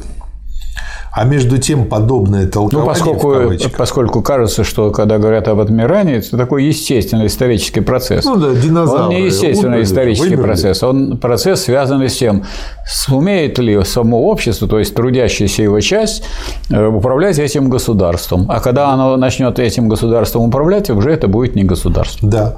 И между Это тем, будет органы управления. Да. Между тем, подобное толкование в кавычках есть самое грубое, выгодное лишь для буржуазии искажение марксизма. Ну, вот они будут кормить этими завтраками, что отмирает, отмирает, отмирает. Ну, и, а люди ничего не будут делать. Вот Ленин, э, когда говорил о будущем э, коммунистического движения, говорит, наступит такое время, когда будет создана Всемирная Республика Советов, управляемая пролетариатом всех стран. Да.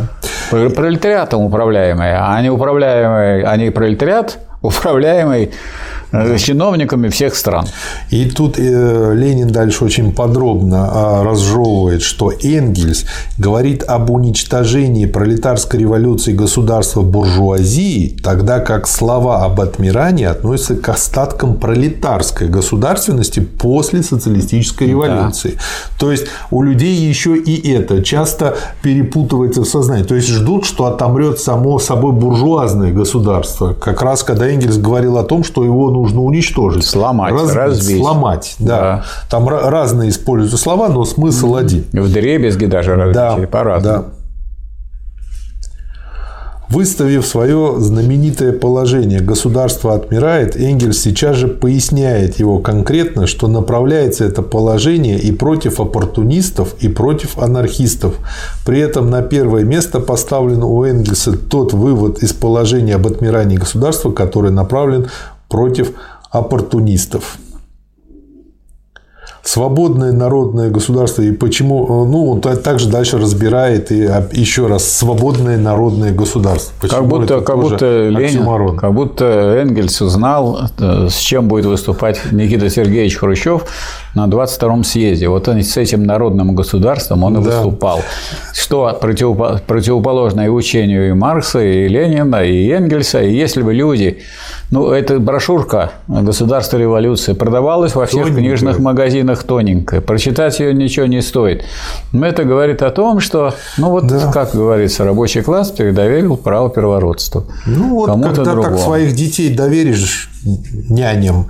Это, да. знаете, как кто-то очень зло шутил. Почему у нашей аристократии в XIX веке такой ужасный французский акцент?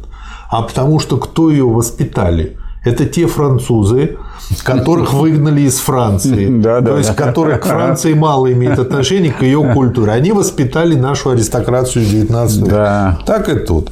И тут потрясающе, я все подчеркнул, всякое государство есть особая сила для подавления угнетенного класса. Поэтому всякое государство не свободно и не народ. Вот сейчас говорят, мы сейчас требуем другого начальника, мы требуем другое государство. Какое другое? Другое буржуазное? Ну, будут другие люди вас подавлять. Ну, вас, да. может быть, не будут, вы будете подавлять. Посмотрите, как некоторые набросили сейчас на Явлинское, другие на Богомолова. То есть там похоже, ну, что, похоже, что есть нет, так похоже, что есть указивка из-за границы, которая сказала всю оппозицию построить так сказать, как бы на мясо. на мясо, и пусть они вот выступают вот так, вот только за этого, потому что надо готовиться, надо готовиться к тому, чтобы выборы там выиграть и так далее. Вот ну, и все. А для этого в это будут брошены деньги, в это будут брошены силы, которые сейчас ведь кампанию можно по интернету вести можно. выборную, поэтому осуществлять выборную кампанию можно из другой страны. Да и войну уже можно по интернету вести. Да, что насилие играет также в истории другую роль, кроме свершителя зла, именно революционную роль, что оно, по словам Маркса, является повивальной бабкой всякого старого общества, когда оно беременно новым, что насилие является тем орудием, посредством которого общественное движение пролагает себе дорогу и ломает окаменевшие, омертвевшие политические формы, обо всем этом ни слова у господина Дюринга. Это вот смотрите, как хорошо э, написано э, у Маркса, что оно повивальной бабкой является всякого старого общества. Старое общество должно породить что? Коммунизм. Да. Капитализм должен породить коммунизм. С помощью чего? Ну, с помощью насилия, потому что без насилия, то есть без революции, из капитализма никак коммунизм не получится. Да. Поэтому и к революции надо относиться со стороны старого общества тоже положительно. Хотя да. это трудно, понять, тем более представителям капиталистического общества. Но такова судьба, потому что не кончается все дело на капитализме. А некоторые хотели бы сказать, что это конец истории. Помните, как известная теория Ой. о конце истории, что, дескать, вот история остановилась на капитализме. Хотелось бы чтобы, так сказать, все это запомнили, и тогда никакого социализма, коммунизма не будет, и вообще нету этих полутора миллиардов и потом людей, которые, которые живут сейчас уже в социалистических странах. Давайте да. будем говорить, что у нас э, капиталистический мир. Он у нас не капиталистический, он у нас двухполюсный уже давно. И дальше тут Ленин говорит о том, как, в общем-то, есть такая теория отмирания государства, якобы, ну, приписываемая марксизму. Вот, и как может э, появиться такая теория, как это может соединиться в головах у людей. И Ленин объясняет это простой эклектикой. То есть, когда диалектика заменяется эклектизмом. Это самое обычное, самое распространенное явление в официальной социал-демократической литературе. Такая замена, конечно, не новость. Она наблюдалась даже в истории классической греческой философии. При подделке марксизма под оппортунизм, подделка эклектизма под диалектику легче всего обманывает массы, дает кажущееся удовлетворение, якобы учитывает все стороны процесса, все тенденции развития, все противоречивые влияния и прочее а на деле не дает никакого цельного революционного понимания процесса общественного развития. о неизбежности насильственной революции относится к буржуазному государству. Оно сменится государством пролетарским, диктатурой пролетариата, не может путем отмирания, а может по общему правилу лишь насильственной революцией. Да. Необходимо систематически воспитывать массы в таком и именно таком взгляде на насильственную революцию лежит в основе всего учения Маркса и Энгельса. Смена буржуазного государства пролетарским невозможна без насильственной революции. Уничтожение пролетарского государства, то есть уничтожение всякого государства, невозможно иначе, как путем отмирания. На этом заканчивается первая глава. Вторая глава. Ну вот обратите внимание, что вот эта первая глава, она еще раз подчеркивает то, перед чем стоит партия большевиков и передовой отряд рабочего класса России, который, так сказать, примыкает к этой партии перед социалистической революцией, перед насильственной революцией. Да. И всякие вопли по поводу как это, так это, насилием, новый строй, ну, как показала э, наша история, что э, когда буржуазия устанавливала свою диктатуру в России, ну, тысячи погибли. А когда была социалистическая революция, насильственная, Насильственная, конечно, потому что моста, мосты, которые развели, насильственно свели. То есть пытались закрыть газеты, их открыли. Я думаю, погибло гораздо больше людей, потому что Нет. из моего Нет. класса до 30 лет дожила половина. И что? И Причем поэтому... тут почему? А до, я до считаю их Это не революция. как это не революция. Не надо. Это неверное понимание. Революция – это переворот. Это, так сказать, она произошла 25-го. А дальше был переходный период. Вы еще будете считать всех, кто погибнет за весь период социализма до коммунизма. Нет, я говорю про 91 год и 90-е годы. Но это-то не это же контрреволюция. Да. А почему вы это приписываете к революции? Нет, потому что вы начали про это говорить. Я стал говорить не про это, я стал говорить, что вот буржуазная революция у нас это это не буржуазная революция была, буржуазная революция у нас была после феодализма. Кон, Февраль, хорошо, буржуазная феврале. контрреволюция. А вот буржуазная контрреволюция, конечно, погибло очень, при ней гораздо Да, больше очень много, конечно, погибло. Более того, ну, я думаю, что миллионов 25 потеряли мы на этом деле. Вполне возможно, да. У нас же теперь э, смертность превышает рождаемость. Минус У нас- 500 тысяч в прошлом Она году. все время, она все время идет. Это вот Да, тенденция она уже даже не компенсируется притоком Да. мигрантов. механическим, да. Да. Вторая глава. Государство и революция. Опыт 1848-1851 годов. Первые произведения зрелого марксизма, нищета философии, коммунистический манифест. Он тут их исследует. Политическая власть есть официальное выражение противоположности классов внутри буржуазного общества. Очень хорошо сказано. Первым шагом в рабочей революции является превращение, буквально повышение пролетариата в господствующий класс завоевания демократии. Пролетариат использует свое политическое господство для того, чтобы постепенно вырвать у буржуазии весь капитал, централизовать все орудия производства в руках государства. Вот обратите внимание на эту формулировку, которую так сказать, люди как-то не так воспринимают. Что такое завоевание демократии? Демократии бывает две. Либо буржуазная демократия, когда от имени общества выступает от имени Меньшинство. меньшинство. То есть это не совсем демократия. Вот. А и когда от имени общества выступает большинство, это гораздо более демократическая демократия, чем буржуазная демократия. Пролетарская демократия, как говорил Ленин, в миллион раз демократичнее буржуазной демократии. Почему? Потому что на самом деле власть меньшинства не вяжется даже с самим понятием. Демос – это народ, власть народа. Какая же власть народа, когда как раз народ – это рабочие и крестьяне, а капиталисты к народу вообще никакого отношения не имеют, а власть буржуазная. Поэтому никакая это не демократия. Буржуазная демократия – это диктатура буржуазии. А вот диктатура пролетариата вот это настоящая демократия. А демократия при этом отомрет, потому что демократия – это форма государства, а государство отомрет, когда не надо будет, чтобы над обществом возвышались особые люди, которые принуждают Как людей к чему-то, да, совершенно верно. Государство, то есть организованный господствующий класс пролетариат. Вот и все. Пролетариату нужно государство. Это повторяют все оппортунисты. А вот такой вопрос: а может ли э, организоваться рабочий класс, э, рабочий класс в господствующий как класс без партии? Нет. Не может.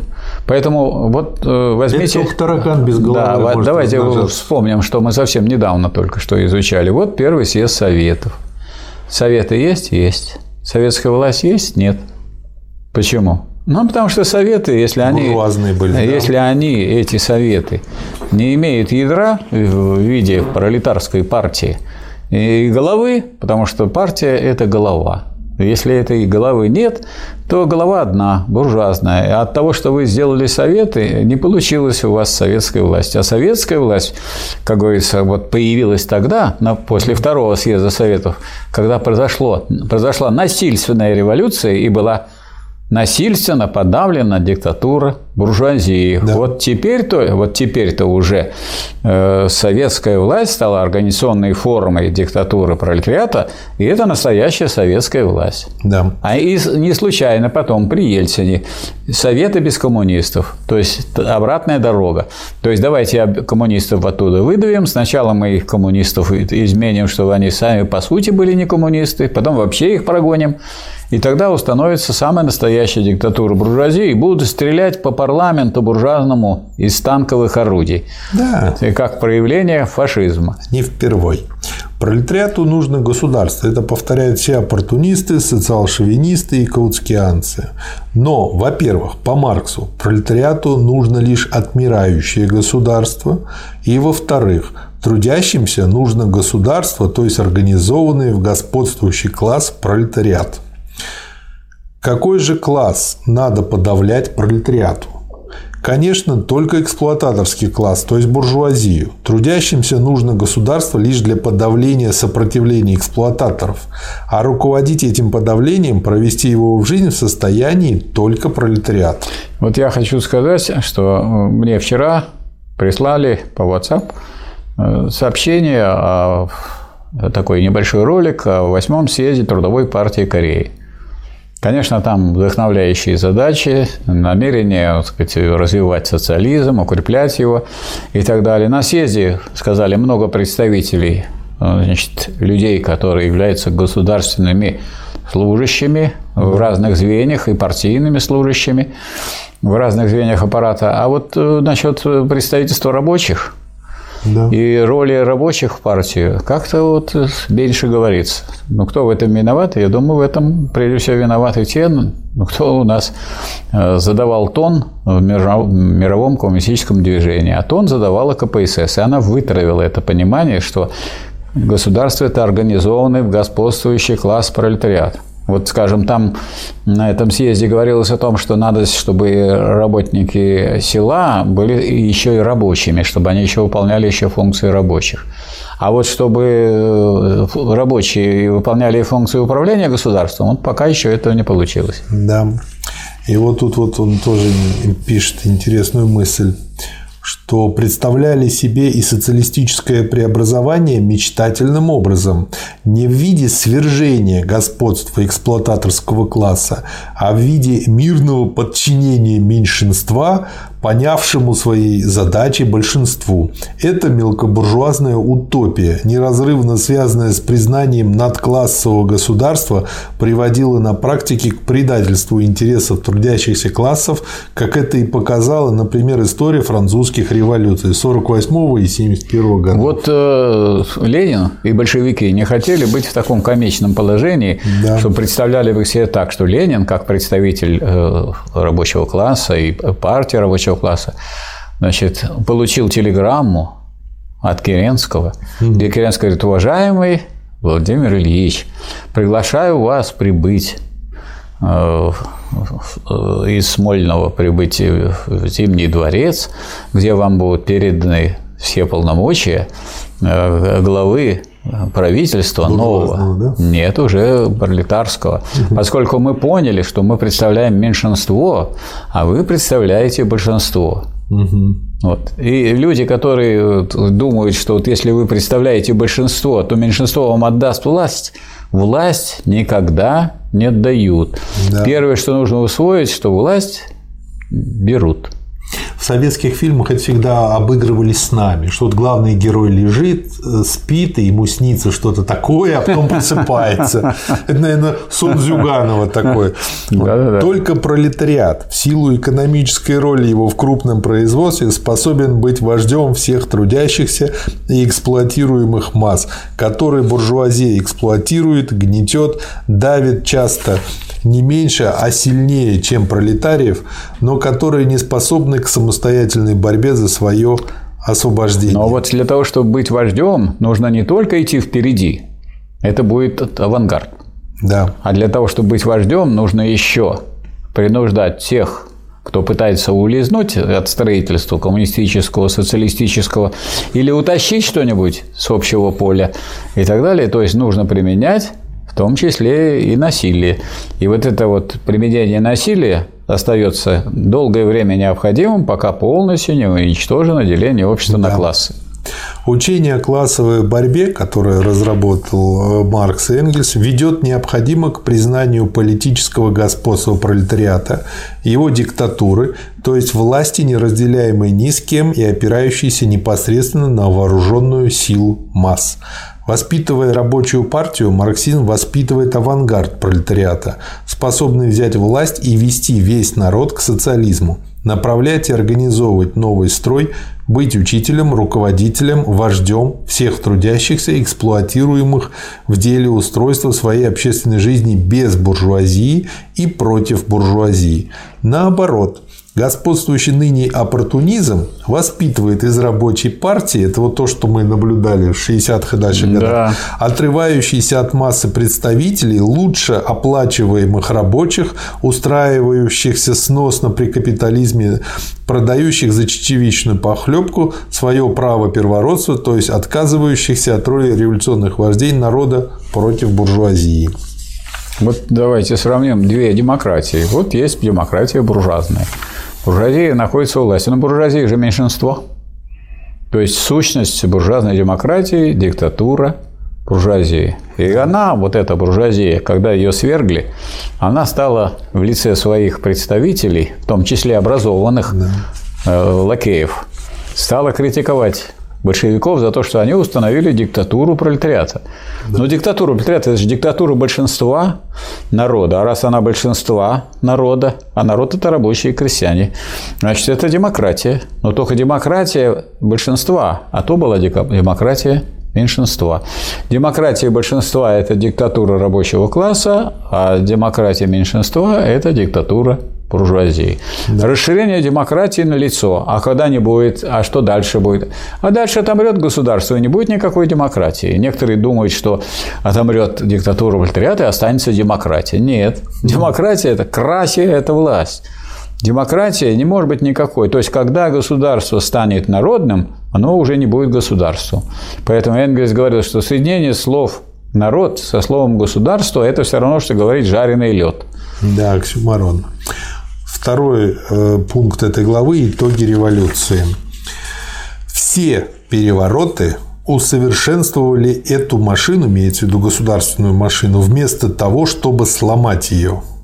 Вот, то есть можно сказать, что это вот э, хороший способ отличить переворот от революции. Да, конечно. Нет, я думаю, что они сломать ее в принципе не могут. Если это переворот, если это переворот, то он буржуазный. То есть это да. одна группа буржуазии отнимает власть у другой группы буржуазии. Да. Ну вот в Египте произошел переворот. Помните, братья-мусульмане там угу. руководили? Они их дем- демократическим путем, выборами пришли. Да. А потом был военный переворот, и пришел, пришел э, нынешний президент, так сказать, руководитель Египта. Да. Более более э, точно и полно выражающее интересы буржуазии. И там теперь так спокойствие. Но это что? Э, это противоположное государство? Нет, это буржуазия сказать, немножко отточила свой, свой э, инструмент буржуазный. Вот и все. Централизованная государственная власть, свойственна буржуазному обществу, возникла в эпоху падения абсолютизма. Для учреждения наиболее, два учреждения наиболее характерны для этой государственной машины. Чиновничество и постоянная армия. Чиновнич...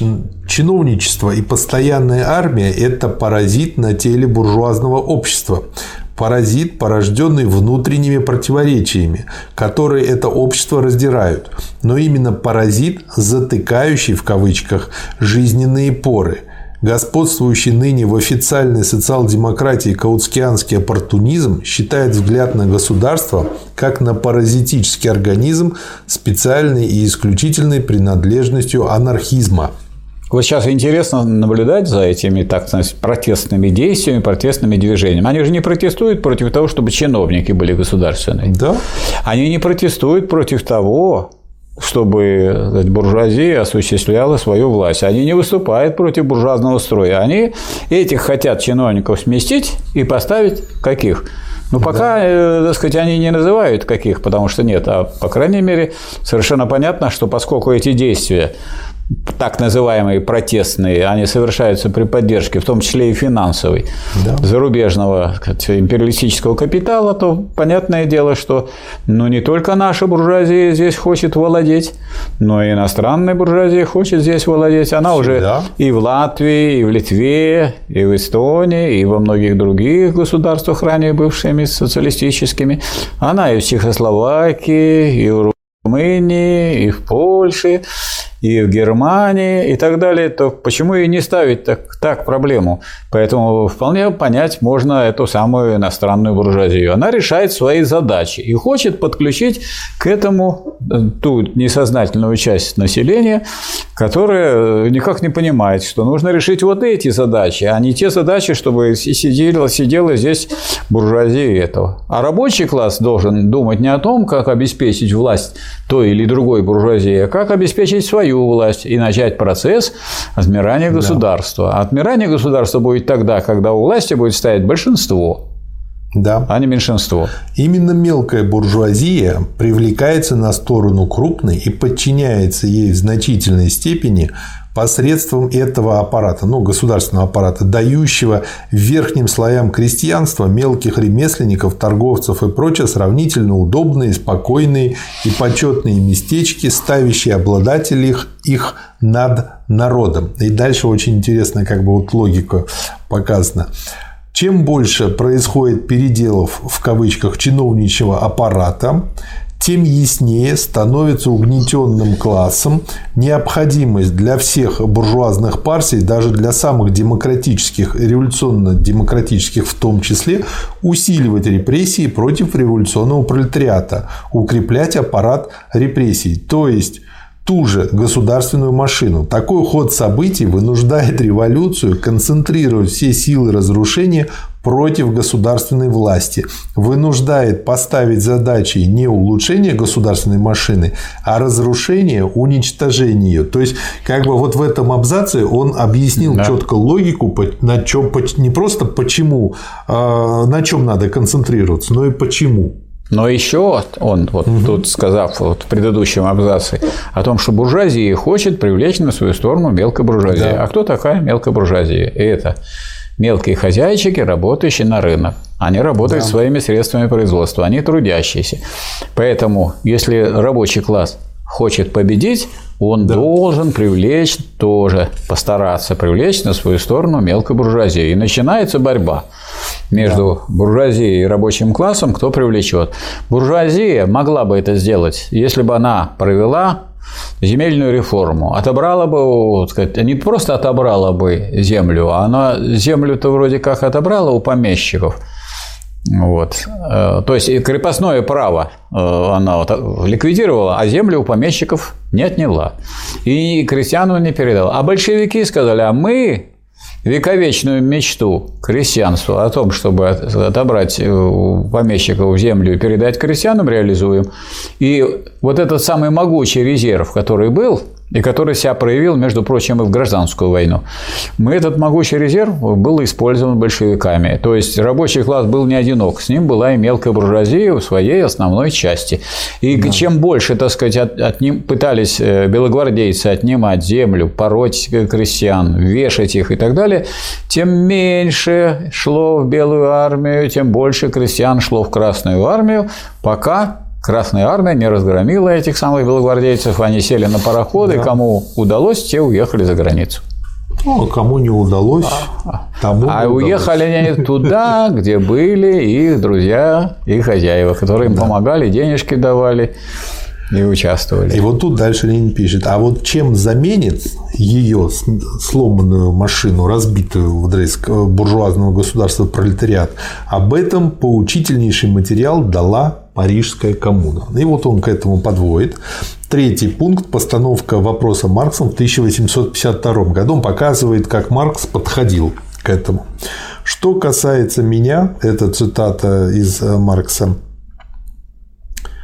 то мне не принадлежит ни та заслуга, что я открыл существование да, классов в современном обществе, да, ни та, что я открыл их борьбу. Буржуазные историки задолго до меня изложили историческое развитие этой борьбы классов, а буржуазные экономисты экономическую анатомию классов. То, что я сделал нового, состояло в доказательстве следующего. Первое, что существование классов связано лишь с определенными историческими фазами развития производства. Второе, что классовая борьба необходимо ведет к диктатуре пролетариата. Третье, что эта диктатура сама составляет лишь переход к уничтожению всяких классов и к обществу без классов. Казалось бы, если бы коммунисты Советского Союза усвоили вот это одно положение Маркса О. и твердо на этом стояли, никакой бы контрреволюции в Советском Союзе не произошло. Ой, у меня такое ощущение, что люди уже тогда разучились читать многие. Ограничивать марксизм. Нет, они, они хотели быть иждивенцами. Они не случайно считали, что Сталин их отец. Есть папа. А, ну, такое папа психологическое. Же, ну, папа же решает, да. понимаете? Да. Ну, зачем вам читать? Я же уже прочитал, да. Марат Сергеевич. Бросьте вы это дело. Спросите у меня, что в 34-м томе, я вам расскажу. Ой, Михаил а вы... я такой упертый, что... Так вот, я и чувствую, что вы упертый, а вы хотите сами прочитать и показываете пример в том отношении, что какие бы ни были люди, какие бы они вроде бы как, так сказать, большие занимали научные даже должности, имели бы звания, а э, Ленин принадлежит не ученым только, Ленин принадлежит не специалистам, Ленин принадлежит прежде всего рабочему классу, простому народу. Если простой народ должен им вооружиться, и если он говорит, что мы не можем вооружаться, да если ты вооружишься этими знаниями, то ты ничего не решишь. Эти знания гораздо выше, чем всякие, всякого рода другое вооружение. Да. Потому что иначе люди не знают, в кого, в кого они попадут да. и против кого они выступают. Ограничивать марксизм учением о борьбе классов значит урезывать марксизм, искажать его, сводить его к тому, что приемлемо для буржуазии. Марксист лишь тот, кто распространяет признание борьбы классов до признания диктатуры пролетариата. Да, ну и как у нас на этот счет? Ой. Берем самую коммунистическую по виду партию. В смысле, нас... они с красными флагами ходят, да? Не только, не только. Вот в свое время они собрали Октябрьский пленум в 90-х годах. И да, и решили, что надо им как-то по вопросу о диктатуре пролетариата высказаться. И они записали в документах КПРФ, что в переходный период существует диктатуру пролетариата. Да. И как бы они вроде сделали шаг вперед, на самом деле, а это шаг э, значительно э, меньший по сравнению с тем, который был у Хрущева. Хрущевцы убрали диктатуру пролетариата не тогда, когда закончился переходный период, а когда после переходного периода, который закончился в 1936 году, сколько еще до 1956 года, 20 лет – да еще, да еще 5 лет, 25 лет. Через 25 лет после окончания переходного периода они только сказали, что все, диктатура пролетариата исчерпала себя. А КПРФ считает, что диктатура пролетариата исчерпала, должна исчерпать себя в переходный период уже. А дальше будет контрреволюция, как мы уже знаем из истории. Да. Вот беда. Ну, и Ленин тут как раз приводит Каутского в пример, что он вот так вот сужает, по сути дела, марксизм, а значит, теряет с водой ребенка. Переход от капитализма к коммунизму, конечно, не может не дать громадного обилия и разнообразия. Да он не теряет, форм. а он выплескивает этого ребенка. Да. теряет это, как бы он его э, лелеял. А нет, ему не нужна эта диктатура пролетариата. Mm. Он вынужден ее иногда повторять из-за Маркса и Энгельса. Да, но чтобы сущ... чувствовать себя или выставлять себя марксистом. Да. Но сущность будет при этом неизбежно одна – диктатура пролетариата. Третья глава. Государство и революция. Да, вот я думаю, тут надо сделать маленькую запятую, потому что вот, вот когда люди говорят о государстве, они думают, что оно так и построено, как некая диктатура. Сидит диктатор или диктаторы, mm-hmm. они диктуют, они обязывают. А речь идет о сущности. Что такое сущность? Сущность – это величина отрицательная. Она на поверхности непосредственно не, не видна. Да. Она всегда, так сказать, э, скрыта. Вот, угу. скажем, как у человека, у доброго человека душа добрая, в эту душу не видно. Он может быть, а злой человек может представляться добрым, у него на поверхности там будет улыбаться, будет улыбаться, добрый. а сущность у него наоборот черная, говорят, у человека черная душа, другая. Поэтому, если диктатура пролетариата предполагает как раз вот глубину, сущность. Поэтому, скажем, если у вас будет советская власть, вроде Советы пришли к власти, вот первый съезд Советов, вот были советы, они по всей стране, и крестьянские, и рабочие, и солдатские. И что было по сущности? А по сущности это вот, эти вот все органы советов были придатком к временному правительству и к буржуазному государству. И только после того, когда произошла революция, и революцию да. готовил авангард рабочего класса, э, партия большевиков, после того, как произошла большевизация Советов, а это было сделать достаточно э, ну, легко, хотя это легко сказать легко. Для этого надо было переизбрать меньшевиков и поставить туда большевиков в Советы. И вот после Корниловского мятежа, после того, когда народ увидел, что спасителями вообще даже простой демократии да. от Корнилова оказались большевики, народ стал выступать за большевиков. Произошла большевизация Советов. И когда в Советах большинство получили большевики, вот тогда стало возможным осуществлять диктатуру рабочего класса. И тогда вот бескровно произошла революция. Да. Третья глава «Государство революция. Опыт Парижской коммуны 1971 года. Анализ Маркса». Тут э, параллельно э, показывает, как подошел к опыту, к анализу этого опыта Плеханов, и Плеханов чисто как бы вот очень так в педантном своем осуждении несвоевременного в кавычках движения, как печально знаменитый русский ренегат марксизма Плеханов. Так вот да, не надо было браться за оружие. А Маркс проанализировал очень серьезно. А, и мало того, что он восторгался героизмом штурмовавших небо очень хорошая фраза, мне понравилась. Да.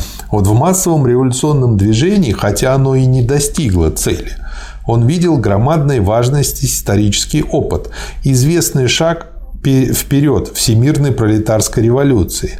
Практический шаг, более важный, чем сотни программ и рассуждений. То есть, а, мне это, знаете, это э, отношение Маркса и Плеханова мне что напомнило? Я когда учился в школе, у нас была практика в Институте физиологии высшей нервной деятельности имени Павлова. Ну, для тех, кто хотел. И я, в частности, ее проходил в одной лаборатории. И там а, ставили острые опыты животных. И уже к тому времени настолько выродилась во многом наша наука биологическая, что люди ну, часто просто для отчетности резали 3-4 сотни животных для того, чтобы отчитаться и сохранить докторский свой уровень. Да, провели статус. эксперименты. Вот, провели, да. А с другой стороны, ну, нужно понимать, что без острых опытов дальше науку тоже не продвинешь.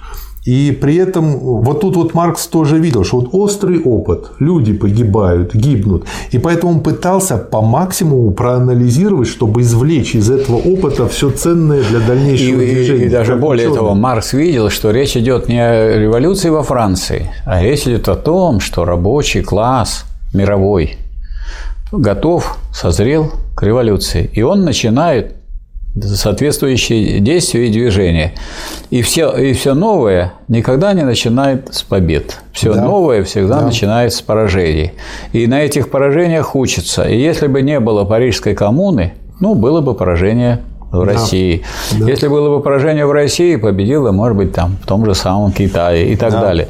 Да. То есть надо понимать, что тот, кто считает, что все начинается сразу с побед, тот вообще не знает, что такое борьба. Вы представляете да. себе буржуазию до зубов вооруженная, которая имеет в своих руках все в распоряжении, и знания, и вооружение, и э, армию, армию, и всякие внутренние сказать, полицейские органы и так далее. Ну и надо эту вот самую машину сломать и разбить.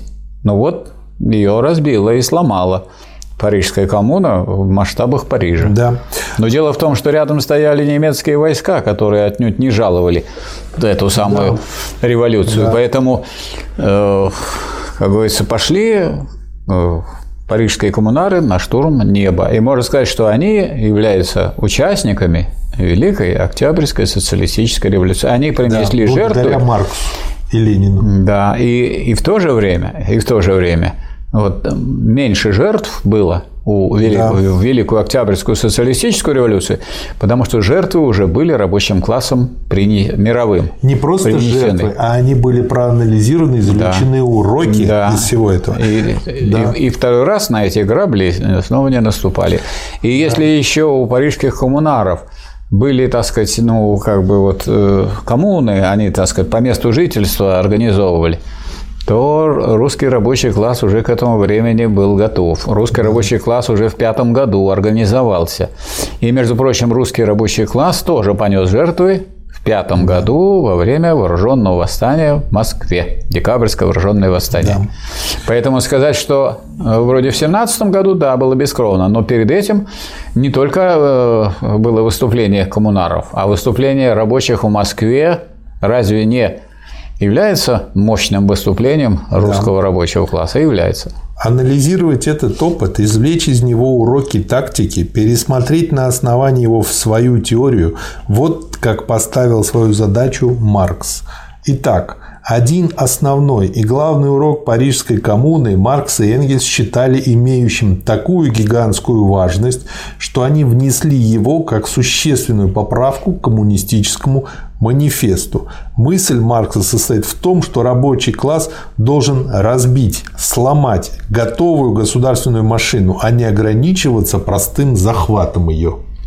Имеется в виду буржуазную. А иначе как? Захватить власть. Да. Нельзя власть захватить. Вы захватите буржуазную власть и будете да. той, той же самой буржуазией тогда. Да. И ей начнете служить. Надо не захватить буржуазную а построить другую, создать, а эту разбить. Да. Да. Дальше он тут показывает, э, как при этом искажаются все эти мысли Маркса Энгельса у Струвы и у других э, меньшевиков. Народная в кавычках революция, втягивающая в движение действительное большинство, могла быть таковою, лишь охватывая и пролетариат, и крестьянство. Оба класса составляли тогда народ – Оба класса объединены тем, что бюрократически военная государственная машина гнетет, давит, эксплуатирует их. Разбить эту машину, сломать ее – таков действительный интерес народа, большинства его рабочих и большинства крестьян. Таково предварительное условие свободного союза беднейших крестьян с пролетариями, а без такого союза не прочна демократия и невозможно социалистическое преобразование. Следующий пункт. Чем заменить разбитую государственную машину? Ну, кстати, по поводу демократии. Вот впервые э, демократия, которую осуществляли рабочие крестьяне, подпадает под понятие народ. Это то есть не все люди, которые в обществе. Народом считаются только рабочие и крестьяне. То есть рабочие и да. мелкие буржуа. То есть все трудящиеся. А вот рабочие не просто трудящиеся, они еще лишены угу. средств производства.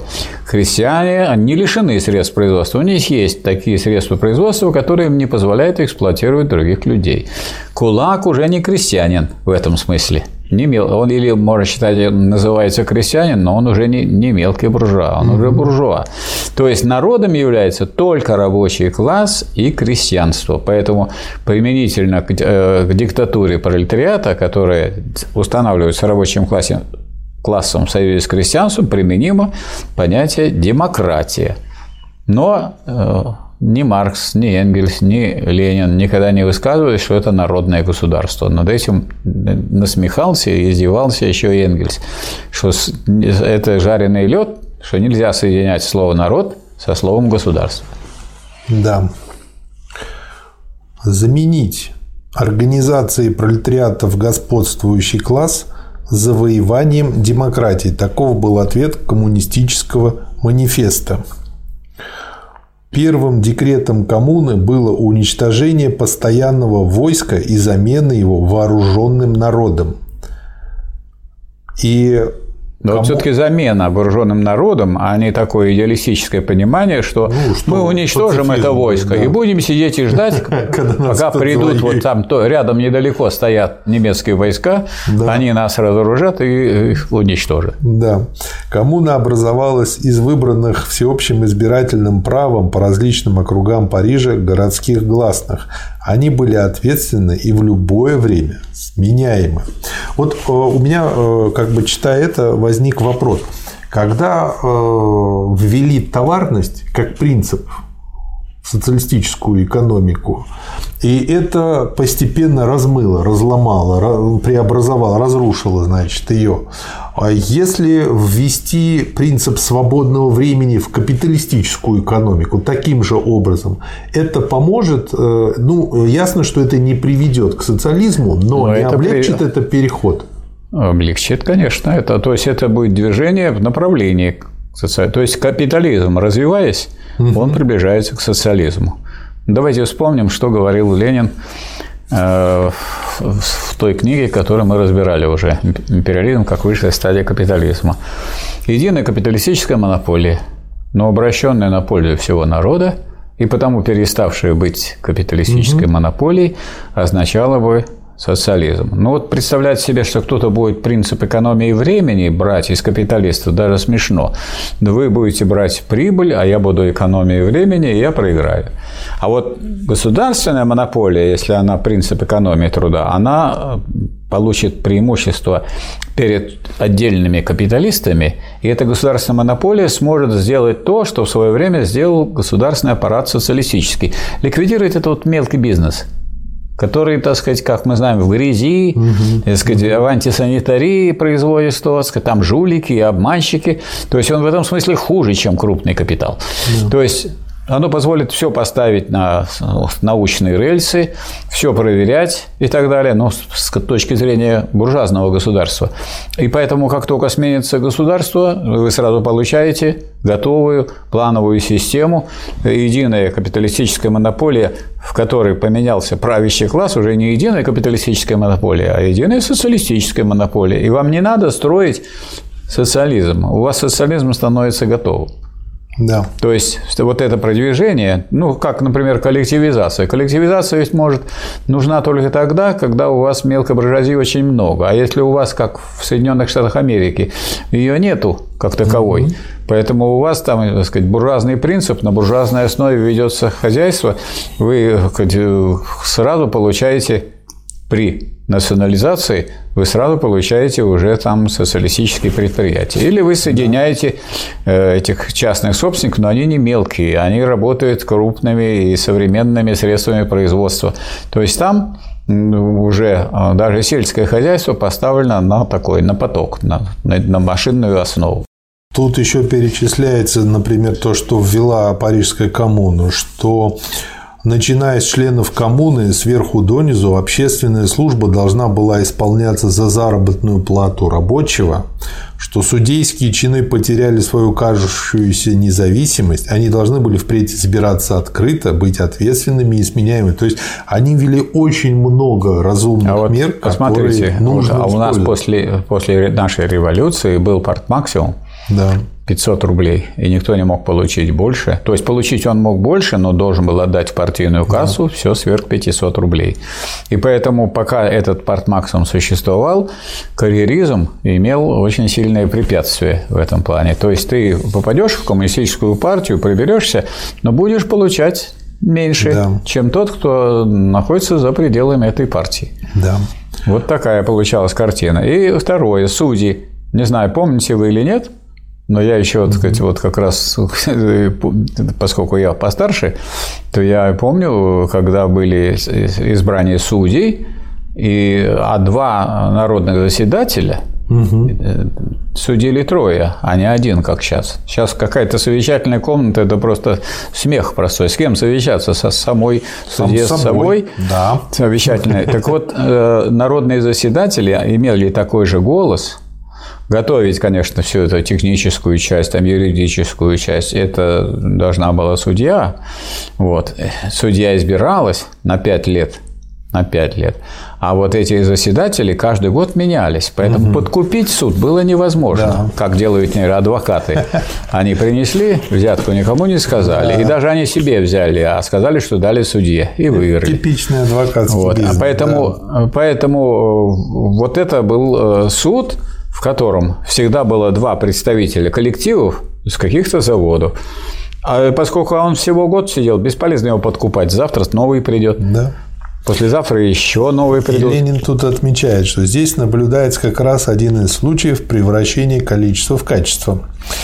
Да. Демократия, проведенная с такой наибольшей полнотой и последовательностью, с какой-то вообще мыслимым, превращается из буржуазной демократии в пролетарскую, из государства, в скобках, особой силы для подавления определенного класса, в нечто такое, что уже не есть, собственно, государство. Но чтобы она превратилась, надо, чтобы этим процессом управляла партия. Диктатура пролетариата, Нет, чтобы была. Чтобы, чтобы этим процессом управляла партия, которая да.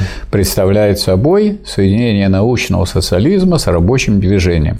То есть думать, что такие сложные преобразования, как устройство общества, можно сделать без науки, когда вот куда вы ни глянете, везде наука, наука, наука, наука, и вы думаете, что вот вы пойдете просто на выборы, проголосуете и решите все вопросы, но это дет, детский взгляд на устройство государства и общества. Да. Это надо, чтобы было была мощная партия, чтобы эта мощная партия смотрела далеко вперед, чтобы она боролась с ревизионизмом в своих рядах, с оппортунизмом в своих рядах.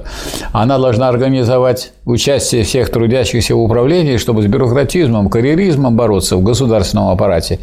И для этого применять такие средства, как сменяемость, во-первых, и, во-вторых, как партмаксимум. Да? И вот дальше Ленин пишет, и именно в этом Особенно наглядным по вопросу о государстве, пожалуй, наиболее важном пункте уроки Маркса наиболее забыты. Да, они оказались забыты во многом в Советском Союзе. Да. Дальше... То есть, дескать, у нас сейчас вот такие насущные задачи, а вы тут хотите решать тут формацию, хотелки потом. И прочее, и так далее. А потом получилось, что вот то, что вы так делали официально, и вообще разошлось с интересами рабочего класса. Да.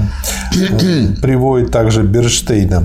Как и все оппортунисты, как и теперешние каутскианцы, он совершенно не понял того, что, во-первых, переход от капитализма к социализму невозможен. Без известного возврата в кавычках к примитивному демократизму. Берштейн просто как бы ругал за примитивный mm-hmm. демократизм.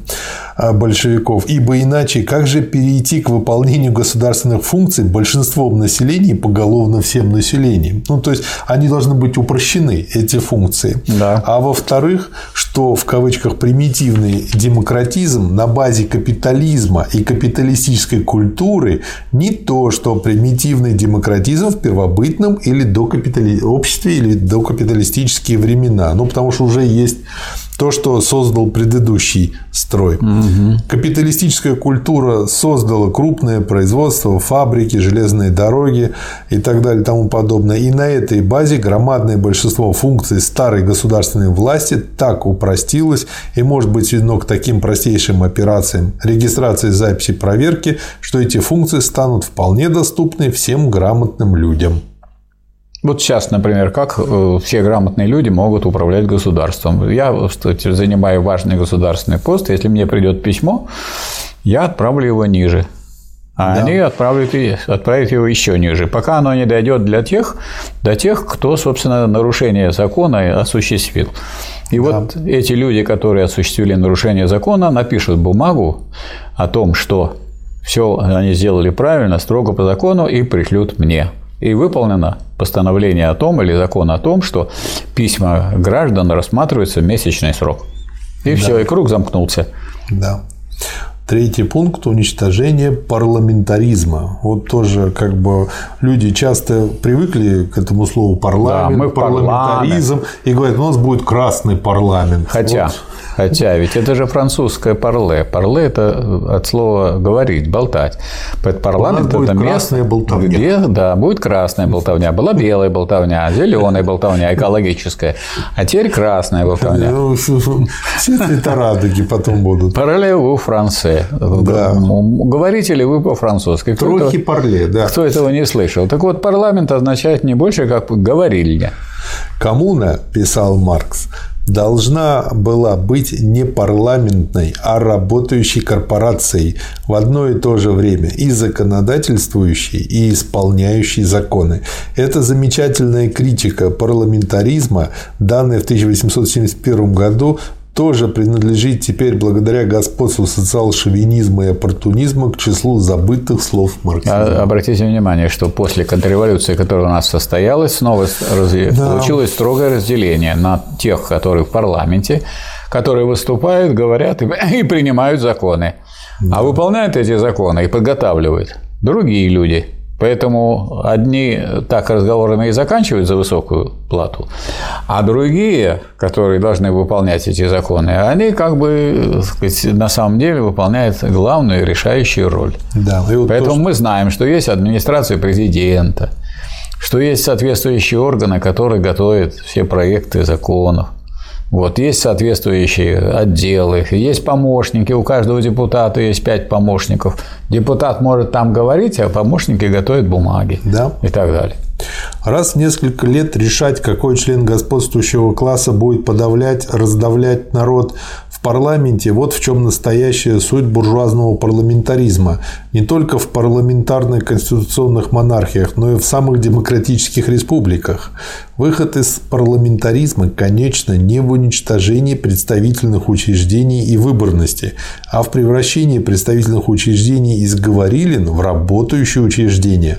Коммуна должна быть не парламентским учреждением, а работающим в одно и то же время законодательствующим и исполняющим законы. Ленин здесь опирается на известное высказывание Маркса о том, что, что э, значит, парламент – это такое Да. учреждение, когда значит, всеобщим голосованием э, решается вопрос о том, кто вас будет представлять и подавлять в парламенте.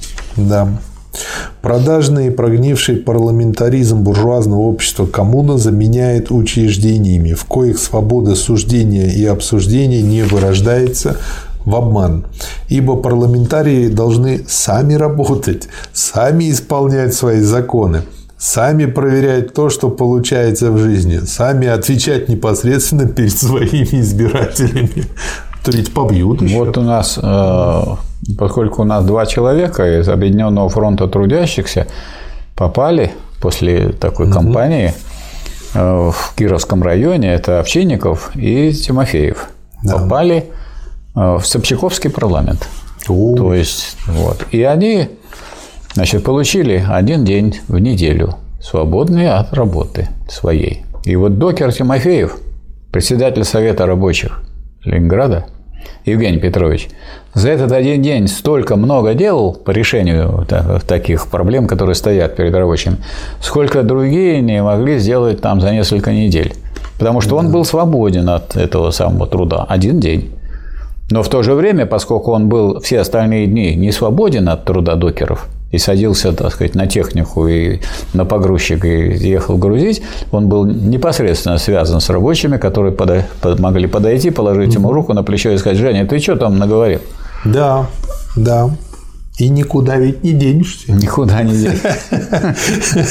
Но он поэтому, он поэтому и пользовался большим авторитетом. конечно. Да. Ну, обычно, как бы, за редким исключением, люди платят благодарностью за Да. хорошую работу. Мы не утописты. Мы не мечтаем о том, чтобы сразу обойтись без всякого управления, без всякого подчинения. Эти анархистские мечты, основанные на непонимании задач диктатуры пролетариата, в корне чужды марксизму и на деле служат лишь оттягиванию социалистической революции до тех пор, пока люди будут иными. Нет, мы хотим социалистической революции с такими людьми, как теперь, которые без подчинения, без контроля, без надсмотрщиков и бухгалтеров не обойдутся. Но подчиняться надо вооруженному авангарду всех эксплуатируемых и трудящихся пролетариату. Вот так. Да. Я хочу сказать, что я знаю, как решить извечную проблему, которая широко обсуждается демократами. Как соединить вот управление государством с кухаркой или как кухаркой стать управлять государством. Все это почему-то решают таким образом, что кухарку надо учить, там то все. Это очень просто решается. Возьмите депутата парламента, пусть пойдет и сделает себе яичницу сам. И вот он тогда будет и депутат парламента, и выполнять функции кухарки. Да. А если вы еще не только яичницу, еще ему дадите определенные функции по участию в производительном труде, то он все ближе будет приближаться к той кухарке, и все лучше ее понимать, и все лучше будет ее представлять. Да. И, собственно говоря, какого порядка? Такого порядка, когда все более упрощающиеся функции надсмотра и отчетности будут выполняться всеми по очереди, будут затем становиться привычкой и, наконец, отпадут как особые функции особого слоя людей. И отсюда вот то, что вот здесь написано, отсюда и те предложения, которые Ленин внес в программу, во вторую да. программу партии, принятую на восьмом съезде. Да. На восьмом съезде была принята программа, где записано, что в дальнейшем при росте производительности труда, сокращение рабочего дня до 6 часов с обязательством для каждого трудящегося, не для членов партии, для всех, значит, э, обучение военному профессиональному искусству, да. военному, потому что нужен вооруженный народ. Да. Так и тех, практическому обучению техники государственного управления, да. чтобы все участвовали в управлении. Два часа в день. И поэтому никогда тогда сказать, такие люди, которые участвуют в управлении, их никакой бюрократ не обманет. Они сами это делали, они сами это знают, они в этом разбирались. Только рутинные они какие-то функции не выполняют, рутинные функции они у себя на работе выполняют, а здесь они выполняют функцию по управлению государством. Да. К сожалению, это было выброшено. Мы говорим о том, что, вот, скажем, руководящая роль диктатуры пролетариата была выброшена из программы партии, цель производства была выброшена, обеспечение полного благосостояния свободного всестороннего развития. А вот это положение об участии всех в управлении под лозунгом народного государства выброшено, дескать, государство народное за вас будет решать, а вы, народ, обойдетесь. Да. Вы никаких функций по управлению не будете, тем более вам два часа дай в день, да вы все перевернете. Вы сразу да. распознаете, что Хрущев жулик, что он, так сказать, э, обманывает ну, народ. получили то, что получили. Да. да. Во всех смыслах. Четвертый пункт. Организация единства нации. Это то, о чем как бы сейчас плачут все. Да. Коммуна должна была, многоточие, стать политической формой даже самой маленькой деревни. От коммун набирались бы и национальная делегация в Париже, Немногие, но очень важные функции, которые остались бы тогда еще за центральным правительством, не должны были быть отменены. Такое утверждение было сознательным подлогом, а должны были быть переданы коммунальным, то есть строго ответственным чиновникам. Единство нации подлежало не уничтожению, а напротив, организации посредством коммунального устройства. Но у нас коммунальные службы есть сейчас, все хорошо. Ну, у нас сейчас единство только коммунальное в плане труп и сантехники. Но это, это тоже уже хорошо. Поэтому я когда вижу, что за пять улиц от моего дома раскопали коммунальщики, то я понимаю, что у меня сейчас дома нет горячей воды. В этом ну, есть единство. Ну хорошо, да. что вы понимаете.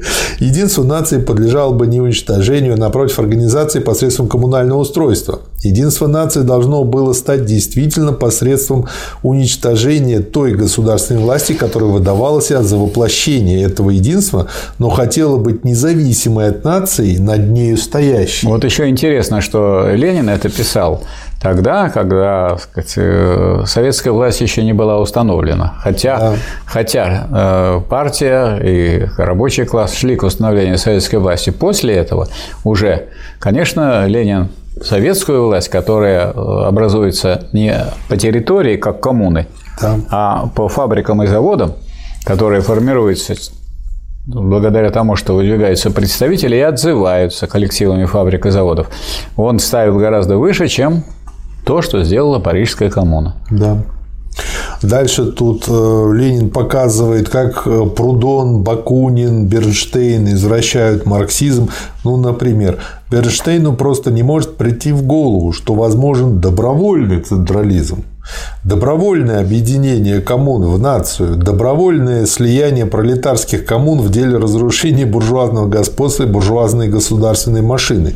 Бернштейну, как всякому филистеру, централизм рисуется как нечто только сверху, только чиновничеством и военщиной, могущее быть навязанным и сохраненным. Вот я хочу привести одно из таких известных положений Маркса, что всякий непосредственно общественный или совместный труд, осуществляющийся в достаточно крупном масштабе, нуждается в управлении, да. которое а, обеспечивает связь индивидуальных работ и выполняет функции, вытекающие из движения всего производственного организма в целом. Отдельный скрипач сам управляет собой, а оркестр нуждается в дирижере. Вот Маркс так это обрисовал, чтобы было понятно и наглядно, что дирижер, у которого в руках не какая-то сильная государственная власть, не оружие, которым он кого-то принуждает, а маленькая палочка, которая в соответствии с замыслом, замыслом композитора и в соответствии с тем, что знают все участники оркестра, обеспечивает слаженное действие, которое дает, так сказать, вот эту самую симфоническую музыку, да. которой, так сказать, которой восторгаются зрители, да. слушатели. Пункт 5. Уничтожение паразита государства. Коммунальное устройство вернуло бы общественному телу все те силы, которые бы до сих пор пожирал этот паразитический нарост государства, кормящийся за счет общества и задерживающий его свободное движение. Одним уже этим было бы двинуто вперед возрождение Франции. Выводы, сделанные из наблюдений над последней Великой революцией, которую пережил Маркс, забыли как раз тогда, когда подошла пора следующих великих революций пролетариата. А вот скажите, пожалуйста, вы, наверное, знаете, что у нас депутат в Госдуму получает 400 тысяч в месяц. Да. А как вы думаете, четыре рабочих, которые будут получать по 100 тысяч, не смогли бы функции эти выполнить? Да, я думаю, один бы рабочий смог бы. Мало того, код какого-нибудь рабочего мог бы выполнить эти функции. Ну, надо только... Вот наш код точно Нет, код бы. не может долго сидеть на одном месте. А вот депутат... А он пришел бы, нажал кнопку и ушел. Вот это правильно. Маркс вывел из всей истории социализма и политической борьбы, что государство должно будет исчезнуть, что переходной формой его исчезновения, переходом от государства к негосударству, будет организованный в господствующий класс пролетариат. Но открывать политические формы этого будущего Маркс не брался он ограничился точным наблюдением французской истории, анализом ее и заключением, к которому приводил 1851 год. Дело подходит к разрушению буржуазной государственной машины. Коммуна – открытая, наконец, пролетарской революцией форма, при которой может произойти экономическое освобождение труда. То есть он тут показывает, что Маркс очень честный ученый и очень дальновидный. Глава Но 4. Он, с одной стороны, дальновидный, с другой стороны, дальновидный настолько, насколько позволяет действительно исторические достижения. Ну, конечно, а да. дальше это уже будет не наука, дальше это будет так, И вот и Ленин, и Ленин подготавливает нас теперь к тому, чтобы воспринять э, то явление, которое имело место в России, создание советов. Потому да. что это более высокое явление, чем вот этот весь коммунальный парламентский но тут набор. перед этим еще четвертая глава продолжение, дополнительные пояснения Энгельса. Тоже очень интересное. Первый пункт ее жилищный вопрос. Как разрешить жилищный вопрос? Прямо по-булгаковски mm. сформулировано. А, в современном обществе он решается совершенно так же, как всякий другой общественный вопрос. Постепенным экономическим выравниванием спроса и предложения, а это такое решение, которое постоянно само порождает вопрос заново. Один из важнейших – вопрос об уничтожении противоположности между городом и деревней. Несомненно одно, именно, что уже теперь в больших городах достаточно жилых зданий, чтобы тотчас помочь действительной нужде в жилищах при разумном использовании этих зданий. Необходимо констатировать, что фактическое владение всеми орудиями труда всей индустрии со стороны трудящегося народа является прямой противоположностью прудонистского выкупа. То есть Прудон предлагал, предлагал выкупить. Ну, это очень напоминает, как крестьянам предлагали да. выкупить Да, бедные, землю. бедные пусть да. выкупят у богатых квартиры. Да. Богатые не будут. Ой, Я хочу приви- привести пример. Вот если да. вы э, сядете на автомобиль или на маршрутку и поедете в Сестрорецк. Вот въезжая в Сестрорецк, с правой стороны вы увидите такой красивый, новый сравнительно, желто-белый дом многоэтажный. Вот в нем э, три группы квартир. Треть не продана вообще, потому что квартиры дорогие. Треть проданы, и там живут. А еще одна треть, э, там поставлены железные двери, а они закрыты. Там никто не живет, это как бы капитал угу. который, так сказать, с ростом стоимости на жилье, так сказать, все время увеличивается. Угу. Да. Поэтому сейчас тоже опять снова созданы такие условия, и столько много настроено, что сейчас можно было бы, как бы немножко уплотнив э, да. знаете, выше, сказать, те высшие классы, которые сейчас занимают по несколько квартир и несколько домов и в разных местах, э, обеспечить всех нуждающихся жильем. Да. Ну вот, но при этом, так сказать, получится, что и буржуазия нынешняя будет жить тогда в одной квартире, а не в шести. Почему? Потому что сколько бы не было домов у сказать, крупной буржуазии, спать она будет все-таки в одной квартире, а не в шести. Седалища не хватит спать. Не в шести, хватит да. в шести, да. Переход к такому положению дел, когда можно будет бесплатно отдавать квартиры, связан с полным отмиранием государства. Представляете, бесплатно давать А это ведь было в Советском Союзе. Да, бесплатные квартиры. Шли к этому, шли. И шли вот. к тому, чтобы и высшее стало все. Я хочу сказать, что вот э, я когда был мальчишкой, еще в школу не ходил, у нас я жил в, квартире, в комнате проходной Э, на проспекте Огородникова. Да. И через нас проходила моя бабушка, то есть мать моей матери, Дрожжина Марья Ивановна. И там еще в том же, в, том же, в той же комнате, э, которая рядом с нами большой был мой дядя Ким, коммунистический интернационал молодежи. И там э, была семья Емельяненко, моей тетки с двумя детьми. Потом мы переехали – в ту квартиру, которую получил мой отец, который работал в литейном цеху на заводе Судомех. Сейчас это Адмиралтейская часть Адмиралтейского объединения. Мы переехали в Сталинский дом, и если раньше у нас было 11 метров проходная, то мы, естественно, бесплатно получили 13 метров непроходных, но в квартире, в которой была был, между прочим, коридор, в котором был велосипед даже можно было поставить, и даже долго его провести до двери нашего соседа, у которого была больше, он инженером был на этом заводе.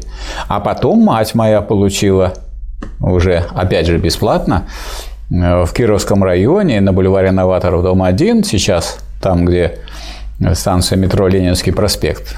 Мы там получили уже трехкомнатную квартиру. Правда, э, маленькая комната, где были мои родители, 6 метров занимала. Это уже были хрущевские времена, угу. их поэтому хрущевские квартиры, маленькую кухню, которая меньше, чем вот во всех предыдущих была, и э, ванную, совмещенную с туалетом, где так, был сидячая ванная и туалет. И вот 17-метровая э, комната, где я располагался, была проходной, через нее ходила моя сестра с э, мужем и мои родители, а, сказать, а я, мне было все равно. То есть вот, но все это было бесплатно. Это если бы и мы, если бы мы, и все время лучше. Если бы, если бы это я должен, должен был бы или кто-то родители за это платить, но за это мы же не, не платили ни копейки. Так, а Наше положение ситуация? Сейчас э, получается, что в Москве уже можно купить большую квартиру 11,6 квадратных метра общая площадь. Вы говорите, у них была, у вас была маленькая кухня, маленькая то, а тут 11,6 общая площадь. То есть там в ней еще должен санузел. Это ближе к коммунизму. Общее, общее, общее, общее. Да? Вот. И да. стоит это без всякого ремонта, с дыркой для унитаза. То есть там и унитаза нет, и дверей нет, ничего. Только картонный домик 3 миллиона 300. И цена растет. И раскупают эту квартиру как пирожки. Один мой знакомый из деревни, э, дедушка, которому дети хотели поблизости купить не такую, а побольше, 19 метров квартиру, mm-hmm. он в нее не переехал. А, объяснение у него было такое. Я не могу спать так, чтобы мои ноги были в нужнике. Вот. Как бы не помещать. Я лучше буду у себя в деревне жить. Вот, социалистической. Так что сейчас, видите, обратная ситуация. Второй пункт. Полемика с анархистами. Если политическая борьба рабочего класса, писал Маркс, высмеивая анархистов с их отрицанием политики, принимает революционные формы, если рабочие на место диктатуры буржуазии ставят свою революционную диктатуру, то они совершают ужасное преступление оскорбления принципов, ибо для удовлетворения своих жалких, грубых потребностей дня, для того, чтобы сломать сопротивление буржуазии, рабочие придают государству революционную приходящую форму, вместо того, чтобы сложить оружие и отменить государство. Да, и ждать, когда их вырежут те, да. кого они собирались свергнуть. У нас именно это и произошло. Сложили оружие и отменили свое государство. Да, и пришло государство буржуазное. Да. Только о нем объявили чуть попозже. А так говорили, что у нас новое, да. передовое и так далее. Да, Народное. Вот, да, вот против такой отмены в кавычках государства восставал Маркс, опровергая анархистов. Отмирающее государство на известной ступени его отмирания можно назвать неполитическим государством. Тоже. То есть оно, ну, видимо, по той же схеме, как э, у человека. Одно отказывает, другое отказывает. Ну, вот так вот постепенно оно становится не политическим государством. Это отказывается, когда оно у вас, так сказать, отмирает. А здесь да. у вас отмирает его необходимость, а не само оно отмирает. Да. Оно-то, да. Не, оно-то ведь э, в данном случае просто меньше-меньше функций выполняет, и все. Все не нужно. Оно, не оно с, с, уменьшается. Да. Не, ну, не, ну, так, не так, что оно плохо выполняет. Оно просто меньше, меньше, меньше, меньше. Все эти функции постепенно передаются да. людям, да. которые не являются чиновниками. Да. Третий пункт. Письмо Бебелю. Свободное народное государство превратилось в свободное государство. По грамматическому смыслу этих слов свободное государство есть такое, в котором государство свободно по отношению к своим гражданам. Да. Ну и дальше тут идет да, помея, То есть творится этими, творится этими гражданами это все, ну, что хочет. Ну разве так не так у нас получилось после 1961 да. года? Появилось народное государство, которое стало свободно по отношению к своим гражданам и нас повело дорогой к капитализму. Да. Дальше да. и больше. Причем в точном, э, если мы будем точно употреблять диалектические понятия, вот на следующий день после 22-го э, съезда у нас какая была экономика? Социалистическая, но находящаяся в процессе прихождения. Прихождение – это движение бытия в ничто. То есть, если мы скажем, что у нас была социалистическая экономика, поставим точку, это будет обман. Если мы скажем, что она э, уже, так сказать, вовсю там уничтожена, тоже будет обман. Это э, социалистическая экономика, которая теперь будет постепенно уходить, да. уходить, уходить. И к 1991 году она стала экономика капиталистическая. Но мы знаем, что с прихождением связано возникновение. Спрашивается, а где капитализм? А капитализм был ничто на второй день после э, революции. Но какое ничто? Переходящее в бытие. То есть, а это называется возникновение. То есть, начался тот процесс, когда социализм был в процессе прихождения, а капитализм в процессе возникновения. И если так долго ломали этот самый социализм 30 лет создавали-то его, 18 лет ломали 30, да. то понятно, какая прочная была система. Я хочу... до сих пор А вот до сих пор я вот сейчас напротив моего дома как раз находится объединение Светлана. на котором работало 40 тысяч работников, которые выпускали э, приборы. Вот. Необходимые для, и для военной промышленности, и вообще для, так сказать, всей электронной, и электронной, и для космоса и так далее. И это самое предприятие электронного приборостроения имело примерно 10-12% темпов роста в год передовое предприятие. Значит, его вот после этой перестройки стали ломать. Ломать, да. мешать, то есть они разбили его на куски, и там кое-какие островки есть, а значительная да. часть, половина сейчас занята э, стройкой. Строится э, жилой, жилой да. комплекс. Но вот перед тем, как началась перестройка, там сделали огромную трубу бетонную которая должна была подняться выше, чтобы, так сказать, где-то на окружающей, так сказать, э, сказать, жилье не было так сказать, такого количества ядовитых газов. Она примерно чуть ли не в два раза выше или в полтора раза выше, чем вот старая труба. Но ни разу эта труба не была введена в действие, потому что началась перестройка. Так вот сейчас я слышу все время, выхожу, когда на улицу трещит, трещит, тут как, что-то как будто из пулемета стреляет, причем из крупнокалиберного. Mm-hmm. Думаю, что такое? И все это на территории Светлана, около этого самого жилья. И, наконец, я увидел, что вот эту самую трубу разрушают. Mm-hmm. И они много-много дней уже пытаются разрешить то, что за, буквально за несколько дней возвели при социализме. И никак они это не могут сделать. И даже вот сейчас над этими домами возвышается оно на, чем ниже, тем толще, и тем больше, и все борется с, с тем, что было построено при социализме. Да. Вот картинка. Да. Дальше тут э, в письме к Бебелю как бы вот э, говорят о более точной формулировке, как назвать вот это государство пролетарское. И в немецком слове Маркс и Энгельс используют слово «община» в немецком языке. Ленин тут пишет, что трудность будет, пожалуй, только в переводе. По-немецки есть два слова «община», из которых Энгельс выбрал такое, которое не означает отдельные общины, а означает совокупность их, систему общин. Угу. По-русски такого слова нет. И, может быть, придется выбрать французское слово «коммуна», хотя это тоже имеет свои неудобства. Коммуна переставала быть государством, поскольку подавлять ей приходилось не большинство населения, а меньшинство эксплуататоров. Буржуазную государственную машину она разбила. Вместо особой силы для подавления на сцену выдвигалось само население. Мы увидим ниже, что и после опубликования этого письма Каутский упорно повторяет в сущности те же ошибки, от которых предостерегал Энгельс.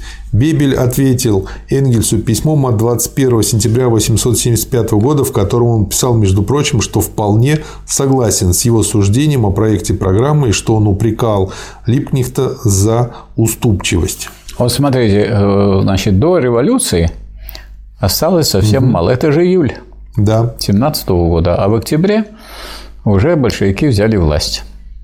Так с какой... Значит, вопрос не в том, чтобы захватить власть, а с какой тщательностью Ленин готовился, чтобы не сделать никаких ошибок. И чтобы учесть все те советы, которые мудрые люди, и те люди, которые основали марксизм, Э, давали по вопросу о государстве, чтобы учесть опыт Парижской коммуны, чтобы пойти вперед, а не двинуться назад. Да. То есть, как много на эту тему Ленин думал и все это написал, чтобы не получилось так, что вот он будет сидеть, председательство наркома, и вот тогда изобретать, что же делать. А вот к нему придут люди, будут спрашивать, что делать, он скажет, сейчас подумаю, и пойдет думать. Совещательную комнату. А вы видели, а вы видели, когда он на конгрессе Коминтерна, э, есть картина такая, что он и фотография соответствующая, он сидит и, значит, пишет там быстренько резолюцию прямо да. на ступеньках. Да. То есть Ленин – это работник такой, который давал э, пример работы, и он готовился к будущему делу так, чтобы он был не студентом, который который начал что-то изучать, а он уже все изучил, сначала изучил, а, и, э, так сказать, реализовывал то требование, которое было у германских э, социал-демократов. Штудирован, пропагандирован, организирован.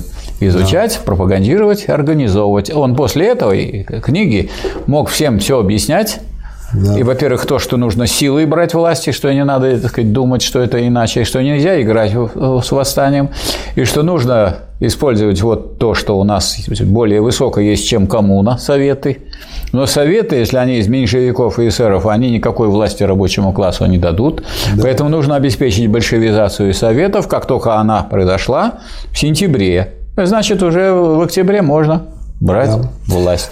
И... и брать власть а что делать этой власти? А вот делать то, что превращает эту власть в полугосударство, поскольку народ будет сам осуществлять эти функции, поэтому нужно только не забывать о том, чтобы вот этот постоянный приток людей, рабочих и крестьян в эту государственную власть и постоянный контроль за деятельностью чиновников, чтобы он осуществлялся. Если люди об этом забудут или забудут о том, чтобы за плату отдельного простого рабочего выполнялись эти функции, начнет отмирать не государство, оно начнет умирать как пролетарское государство да. и начнет превращаться в буржуазное. Вот в чем беда. Да.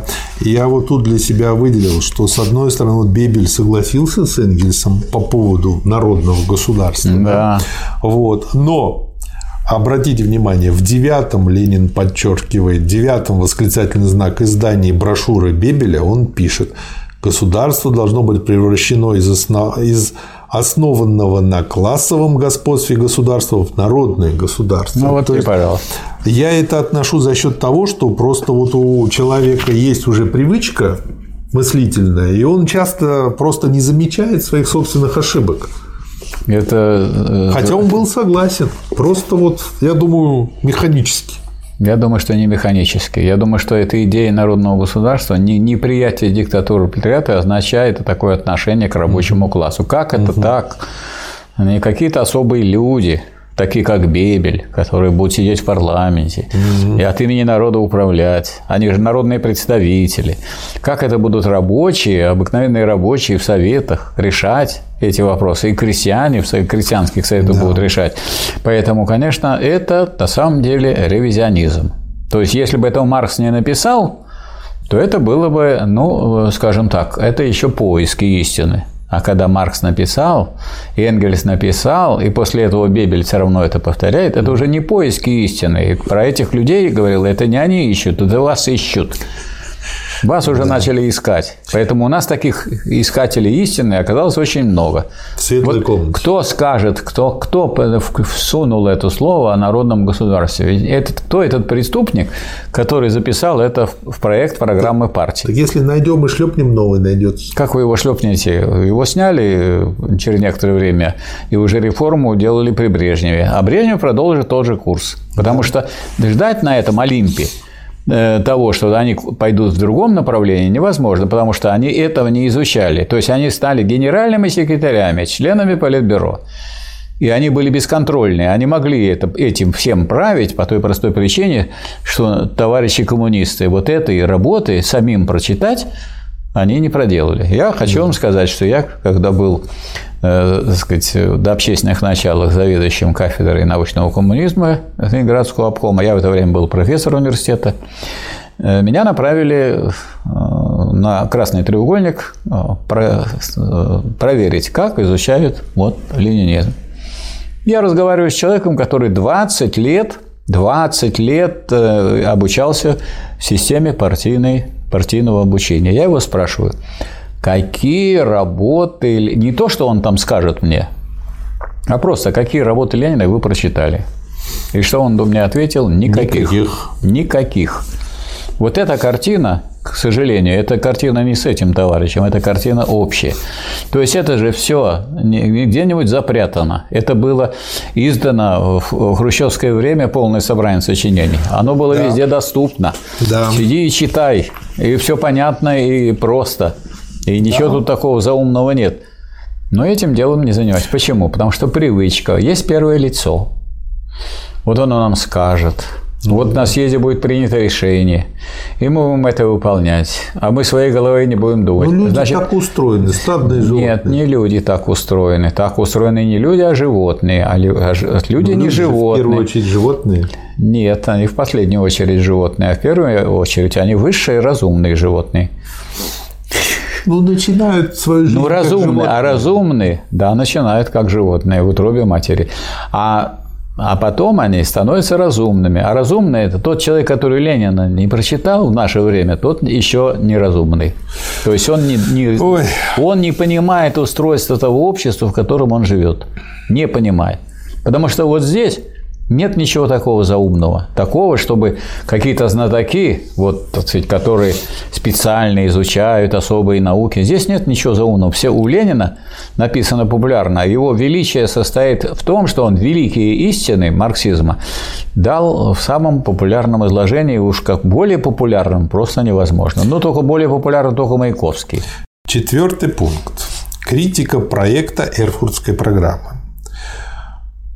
Критика проекта Эрфуртской программы, посланная Энгельсом Каутскому 29 июня 1991 года опубликованная только 10 лет спустя, посвящена главным образом именно критике оппортунистических воззрений социал-демократии в вопросах государственного устройства. Если мы от акционерных обществ переходим к трестам, которые подчиняют себе и монополизируют целые отрасли промышленности, то тут прекращается не только частное производство, но и отсутствие планомерности. Здесь взято самое основное в теоретической оценке новейшего капитализма, то есть империализма. Именно что капитализм превращается в монополистический капитализм. Последнее приходится подчеркнуть, ибо самой распространенной ошибкой является буржуазно-реформистское утверждение, будто монополистический или государственно-монополистический капитализм уже не есть капитализм, уже может быть назван государственным социализмом и тому подобное.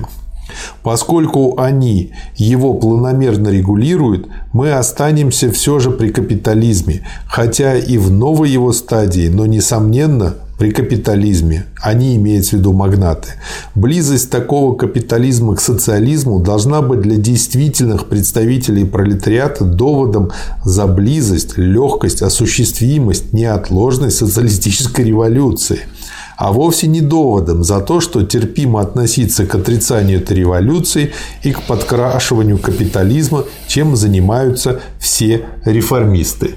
То есть они говорят, ну, раз так близко, значит, скоро само, само, само, Да, само ну вот делает. теперь смотрите, если такие, как Каутский, тогда еще в то время э, говорили о народном государстве, и другие руководители социал-демократические предатели говорили, предатели марксизма, которые предали его в 2014 году, то, следовательно, люди, которые заговорили о народном государстве, в 20, сказать, э, уже в 50-х, 50-х, 60-х годах, на 22-м съезде, это люди, которые уже повторяли то, что предатели коммунизма, предали, предатели ленинизма уже излагали. Поэтому это не новость какая-нибудь, а это старый обветшалый хлам. И этот старый обветшалый хлам пропустили те, кто вообще поставил себя на положение человека э, абсолютно политически неграмотного. Человек, не прочитавший Ленина, он человек политически неграмотный. Потому что если он грамотный, то он такие вещи пропустить не может. Да. И подобная политика может лишь в конце концов привести партию на ложный путь. На первый план Когда и привела. да, выдвигают общие абстрактные политические вопросы и таким образом прикрывают ближайшие конкретные вопросы, которые сами собой становятся в порядок дня при первых же крупных событиях, при первом политическом кризисе. Что может выйти из этого, кроме того, что партия внезапно в решающий момент окажется беспомощной, что по решающим вопросам в ней господствует неясность и отсутствие единства, потому что эти вопросы никогда не обсуждались. Это забвение великих коренных соображений за минутных интересов дня. Это погоня за минутными успехами и борьба из-за них без учета дальнейших последствий. Это принесение будущего движения в жертву настоящему. Может быть, происходит и из-за честных в кавычках мотивов. Но это есть оппортунизм и остается оппортунизмом, а честный оппортунизм, пожалуй, опаснее всех других. Наша партия и рабочий класс могут прийти к господству только при такой политической форме, как демократическая республика. И При этом среди особых условий выдвигается национальный вопрос. Далее. Централиз... Э, помимо национального вопроса, централизм для Энгельса нисколько не исключает такого широкого местного самоуправления, которое при добровольном отстаивании коммунами и областями единство государства устраняет всякий бюрократизм и всякое командование сверху и безусловно. Итак, Единая республика, пишет Энгельс, но не в смысле теперешней французской республики, империя, а которая представляет из себя не больше, чем основанную в 1798 году империю без императора – с 1792 по 1998 год каждый французский департамент, каждая община пользовались полным самоуправлением по американскому образцу. И это должны иметь и мы. Как следует организовать самоуправление и как можно обойтись без бюрократии. Это показала и доказала нам Америка и первая французская революция.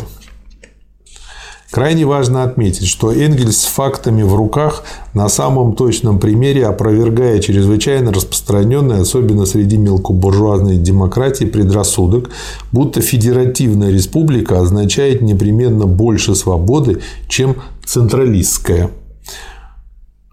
Дальше он раскрывает это. Ну, это, в общем-то, очевидно для тех, кто с нами читает Ленина. Пятый пункт. Предисловие 1891 года к гражданской войне Маркса. По сути дела, здесь дается сводка уроков коммуны. Во Франции, отмечает Энгельс, после каждой революции рабочие были вооружены. Поэтому для буржуа, находившихся у государственного кормила, первой заповедью было разоружение рабочих из итог опыта буржуазных революций столь же краткий, сколь выразительный. Суть дела, между прочим, и по вопросу о государстве. Есть ли оружие у угнетенного класса? Посмотрите, как э, при совершении нашей революции эти уроки были учтены. Да. У нас была рабочая милиция, а. у нас была рабочая гвардия, и у нас встретила немцев уже новая Красная Армия. Да.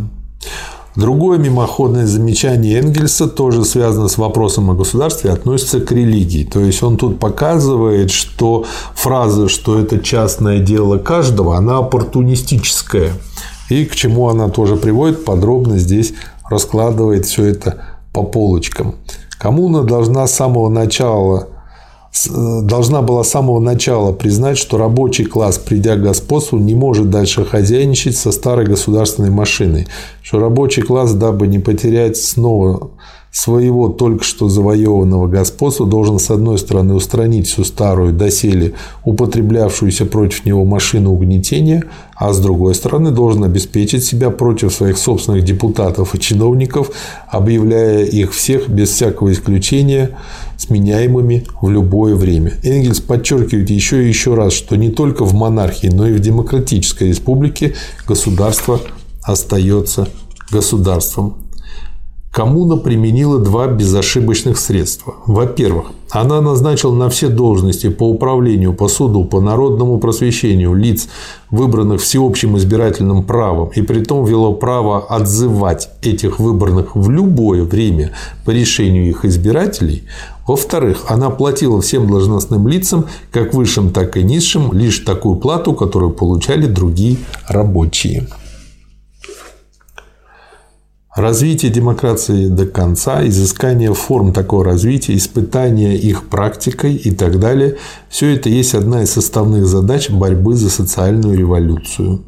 Отдельно взятый никакой демократизм не даст социализма, но в жизни демократизм никогда не будет взят отдельно, а будет взят вместе, оказывать свое влияние и на экономику, подталкивать ее преобразование, подвергаться влиянию экономического развития. Есть еще два замечания. Первое. Если Энгельс говорит, что при демократической республике ничуть не меньше, чем при монархии, государство остается машиной для угнетения другого, одного класса другим, то это вовсе не значит, что форма угнетения была для пролетариата безразлична, как учат иные анархисты. И второе. Почему только новое поколение в состоянии будет совсем выкинуть вон этот хлам государственности? Этот вопрос связан с вопросом о преодолении демократии, к которому мы переходим. Шестой пункт, пункт Энгельса – преодоление демократии. Энгельсу пришлось высказаться об этом в связи с вопросом о научной неправильности названия социал-демократ. У нас один товарищ в рабочей партии России, товарищ Митин, угу. Написал статью, в которой э, сформулировал такое вот да. такое положение, как демократизацию диктатуры пролетариата. Угу. Хотя диктатура пролетариата, как известно, в миллион раз демократичнее любой буржуазной диктатуры. И что демократия таки отмирает именно в виде диктатуры пролетариата. Да. Демократия не тождественна с подчинением меньшинства большинству. Демократия есть признающее подчинение меньшинства большинству государства, то есть организация для систематического насилия одного класса над другим, одной части населения над другой. И не так трудно господствующему да. классу собрать большинство, которое держит в руках все, всю экономическую мощь. Да. Но, стремясь к социализму, мы убеждены, что он будет перерастать в коммунизм, а в связи с этим будут исчезать всякая надобность насилия над людьми вообще, в подчинении одного человека другому, одной части населения другой его части, ибо люди привыкнут, слово «привыкнут» выделено, к соблюдению элементарных условий общественности без насилия и подчинения. Чтобы подчеркнуть этот элемент привычки, Энгельс и говорит о новом – поколении, выросшем в новых свободных общественных условиях, которые окажутся в состоянии совершенно выкинуть вон весь этот хлам государственности. То есть нужно эту привычку выработать. Пятая глава. Экономические основы отмирания государства. Это построен на цитатах из критики Готской программы. Ближайшее рассмотрение показывает, что взгляды Маркса и Энгельса на государство его отмирания вполне совпадают, а приведенные выражения Маркса относятся именно к этой отмирающей государственности. На основании каких же данных можно ставить вопрос о будущем развитии будущего коммунизма? На основании того, что он происходит из капитализма, исторически развивается из капитализма и является результатом действий такой общественной силы, которая рождена капитализмом. У Маркса нет ни тени попыток сочинять утопии, по-пустому гадать насчет того, чего знать нельзя. Несмотря на пестрое разнообразие форм, различные государства различных цивилизованных стран имеют между собой то общее, что они стоят на почве современного буржуазного общества, более или менее капиталистически развито. У них есть поэтому некоторые общие существенные признаки. В этом смысле можно говорить о современной государственности в противоположность тому будущему, когда отомрет теперешний ее корень буржуазное общество. Вопрос ставится затем так. Какому превращению подвергается государственность коммунистическом обществе. Другими словами, какие общественные функции останутся тогда аналогичные теперешним государственным функциям. Должна быть особая стадия или особый этап перехода от капитализма к коммунизму. И тут вот мы приходим именно к тому, почему делят на два этапа, на две фазы. В низшей фазе это социализм, а полный коммунизм – это уже высшее. Ну, на самом деле, на самом деле, мы должны иметь в виду три этапа. Потому что первый этап – это переходный, переходный период к, к коммунизму. Угу. Коммунизм. А когда он заканчивается, появляется какой коммунизм? Не полный, не зрелый, не развитый, с отпечатками старого строя. Да. Второй этап – это уже социализм. Да. То есть коммунизм не полный, не развитый. И третий этап – полный коммунизм. А если мы возьмем этапы, собственно, коммунизма без переходного периода, да. то будет два этапа да. коммунизма. Неполный да. коммунизм, то есть социализм, и полный коммунизм. Да. Второй пункт – переход от капитализма к коммунизму. Между капиталистическим и коммунистическим обществом, продолжает Маркс, лежит период революционного превращения первого во второй. Вот он, переходный период. Да. Этому периоду соответствует и политический переходный период, и государство этого периода не может быть ничем иным, как революционной диктатурой пролетариата. Развитие вперед, то есть к коммунизму, идет через диктатуру пролетариата и иначе идти не может, ибо сломить сопротивление эксплуататоров-капиталистов больше некому и иным путем нельзя. Демократия для гигантского большинства народа и подавление силы, то есть исключение из демократии эксплуататоров, угнетателей народа, вот каково видоизменение демократии при переходе от капитализма к коммунизму. Это лозунгом этой демократии является лозунг «Кто не работает, тот, тот не, не ест. ест». То есть, если вы будете работать, то будете и есть. Если вы не будете работать, вы умрете. Да. И вы умрете по собственной воле, поскольку вы хотите быть только эксплуататорами и не хотите быть трудящимися. Да. А демократия здесь будет при диктатуре это только для трудящихся. А для нетрудящихся никакой демократии нет. Наоборот, э, к вам обращено своим острым лезвием да. так сказать, э, жало диктатуры пролетариата. Да. И вот он еще раз пишет, что люди постепенно и дальше выделено курсивом и разрежено, как бы двойное выделение, привыкнут к соблюдению элементарных веками известных, тысячелетиями повторяющимся во всех прописях правил общежития, к соблюдению без насилия, без принуждения, без подчинения, без особого аппарата для принуждения, который называется государством. Выражение «государство отмирает» выбрано очень удачно, ибо оно указывает и на постепенность процесса, и на стихийность его. Итак, в капиталистическом обществе мы имеем демократию урезанную, убогую, фальшивую, демократию только для богатых, для меньшинства. Диктатура пролетариата – период перехода к коммунизму, впервые даст демократию для народа, для большинства, наряду с необходимым подавлением меньшинства эксплуататоров – коммунизм один только в состоянии дать демократию действительно полную, и чем она полнее, тем скорее она будет ненужной, отомрет сама собою. Маркс, не пускаясь в утопию, определил подробнее то, что можно теперь определить относительно этого будущего, а именно различие низшей и высшей фазы ступени этапа коммунистического общества. Дальше идет первая фаза коммунистического общества, это коммунистическое общество, которое только что вышло на свет Божий из недр капитализма, которое носит во всех отношениях отпечаток старого общества. Маркс и назвал первой или низшей фазой коммунистического общества. То есть он даже не называл его социализмом. Да, надо понял. сказать, что социализм он не называл это никак, да. никогда. Он это называл коммунизмом в первой да. фазе. Поэтому, когда люди вдруг говорят, мы построим коммунизм к 80-му году. Да. Вы его построили в 1936 году. Да, да. И, и живем при коммунизме с 1936 года.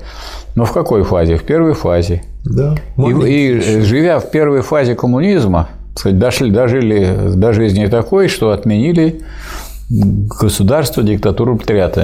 Оно не отмерло. Додумались. Да. Додумались до этого. И тогда бы вы получили диктатуру буржуазии. Она вернулась. Очень интересно дальше цитата из Маркса. «Равное право, — говорит Маркс, — мы здесь действительно имеем, но это еще буржуазное право которое, как и всякое право, предполагает неравенство. Всякое право есть применение одинакового масштаба к различным людям, которые на деле не одинаковые, не равны друг другу, и потому равное право есть нарушение равенства и несправедливость. Гениально. В самом деле, каждый получает, отработав равную с другим долю общественного труда, равную долю общественного продукта за указанными вычетами. А между тем отдельные люди не равны. Один сильнее, другой слабее. Один жена, другой нет. У одного больше детей, у другого меньше. И так далее. Чтобы избежать всего этого права, вместо того, чтобы быть равным, должно быть неравным. То есть должно начаться его отрицание. Справедливости и равенства, следовательно, первая фаза коммунизма дать не может. Различия в богатстве останутся, и различия несправедливые. Но невозможно будет, что самое главное, что дает социализм, это эксплуатация человека человеком. Ибо нельзя захватить средства производства, фабрики, машины, землю и прочее в частную собственность. И наоборот, отказ да. от диктатуры пролетариата позволяет захватить средства да. производства в частную собственность. Да. Это происходит в ходе переходного периода от социализма от, да. от, или от коммунизма в первой фазе назад к капитализму. Да. Государство еще не отмерло совсем, ибо остается охрана буржуазного права, освещающего фактическое неравенство. Для полного отмирания государства нужен полный коммунизм. Следующий пункт – высшая фаза коммунистического общества. Я хочу отметить э, одну цифру. Виктор Иванович Галко, кандидат экономических наук и ректор университета рабочих корреспондентов, сделал расчеты, сколько получали при социализме мы в СССР угу. Через общественные фонды, а сколько мы получали по труду какую часть. Ну вот и учитывая, что общественные фонды, в общественные фонды попадались самые дорогостоящие предметы и услуги. А это что? Жилье, которое, посмотрите, что это такое да. собой себе представляет. Это медицинское обслуживание, образование, которое все было бесплатным. И жилье, и образование, и медицина. Так вот, 51% благ поступали э, работникам, гражданам через общественные фонды. 49 – распределение по труду. Да. Маркс продолжает. На высшей фазе коммунистического общества, после того, как исчезнет порабощающее человека подчинение его разделению труда, когда исчезнет вместе с этим противоположность умственного и физического труда, когда труд перестанет быть только средством для жизни, а станет сам первой потребностью жизни, когда вместе со всесторонним развитием индивидуумов вырастут и производительные силы, и все источники общественного богатства польются полным потоком, Лишь тогда можно будет совершенно преодолеть узкий горизонт буржуазного права, и общество сможет написать на своем знамени каждый по способностям, каждому по потребностям. Самое интересное, что вот люди, которые это вспоминают и где-то услышали это положение да. Маркса, акцентируют на второй части предложения, да. а не на первой. А первая часть – каждый по способности. Да. А из этого следует, что если не будет каждый давать по способности, то нельзя распределять да. по потребности. Если, да. то есть, пока не будут люди давать каждый по способности, а при, как бы приберегать для себя, а не для общества, значит, никакого, так сказать, преимущества распределения по потребности быть не может. И очень интересное замечание Ленина – а, значит, сохранение узкого горизонта буржуазного права при коммунизме в его первой фазе. Буржуазное право по отношению к распределению продуктов потребления предполагает, конечно, неизбежное буржуазное государство, ибо право есть ничто без аппарата, способного принуждать к соблюдению норм права. Выходит, что не только при коммунизме остается в течение известного времени буржуазное право, но даже и буржуазное государство без буржуазии. Вот тут впрямую да. просто вот указано на 99-й странице. Да, вот оно ваше они, общенародное. Да. да, они тогда возражали, ну какие же классы? То есть мы должны же постепенно нет? превращать то государство, которое дает неравенство еще, да. и охраняет еще это неравенство, в государство, которое обеспечит полное равенство, и тогда оно отомрет. Да. А до этого оно имеет черты и буржуазного государства по характеру своей деятельности, хотя руководит им рабочий класс. Да. Ну а места общенародному государству здесь нет в этой теории. И нет, и звука нет. Поэтому да. общенародное государство могло, вот мы видели, у кого это было, у ревизионистов, э, у бывших лидеров второго интернационала, у предателей дела социализма и коммунизма. И кто подобрал эти понятия? предатели дела социализма и коммунизма в СССР. Да. Хрущев и его команда. Но демократия означает только формальное равенство. И тотчас вслед за осуществлением равенства всех членов общества по отношению к владению средствами производства. То есть равенство труда, равенство зарплаты, пред человечеством неминуемо встанет вопрос о том, чтобы идти дальше от формального равенства к фактическому, то есть к осуществлению правила, каждый по способностям, каждому по потребностям. И вот, и вот да. здесь опять же я, надо э, не забывать, что само по себе распределение является не самым главным. Самым главным является производство. Да. Не распределение определяет производство, а производство э, определяет, э, собственно говоря, распределение. Поэтому люди, когда вот повторяют эту фразу, они не берут самое начало, каждый по способностям. Пока не будет каждый по способностям, пока это не станет привычкой, не может быть распределения по потребности. Да. Он тут пишет, что учет и контроль. Вот главное, что требуется для наложения Налаживание. налаживание для правильного функционирования. Я бы сказал просто налаживание. Ну, вот тут вот... Ну, это раньше так да. говорилось, налаживание. Для Налади- правиль- Налаживание. Да, для правильного функционирования первой фазы коммунистического общества. Это фабричная, в кавычках, дисциплина, которую победивший капиталистов, свергнувший эксплуататоров, пролетариат распространит на все общество, никоим образом не является ни идеалом нашим, ни нашей конечной целью, а только ступенькой, необходимой для радикальной чистки общества от гнусности и мерзости капиталистической эксплуатации для дальнейшего движения вперед. И вот эту дисциплину должно обеспечивать пролетарское государство, диктатура пролетариата. Не- э, Мы знаем, что к- одновременно с, э, так сказать, провозглашением народного государства ликвидирована была ответственность за мелкие хищения. Дескать, можно утащить 50 рублей и не нести никакой ответственности. Сегодня 50, завтра 50, послезавтра 50. То есть растаскивание общественного добра, а потом с началом этого э, пошло растаскивание в гораздо больших масштабах. И тут вот на там, 10 страницах уже третий раз Ленин пишет, что необходимость соблюдать несложные основные правила всякого человеческого общества скоро станет привычкой. То есть вот о том, что как бы это должно войти в кровь. И в тогда жилы только можно людей. будет постепенно освобождаться от, от принуждения, то есть от государственных функций. Да. Глава 6 «Опошление марксизма». Тут она очень интересная, ее очень рекомендую. Ну, как и всю эту работу, я рекомендую просто прочесть. И можно не один раз ее читать.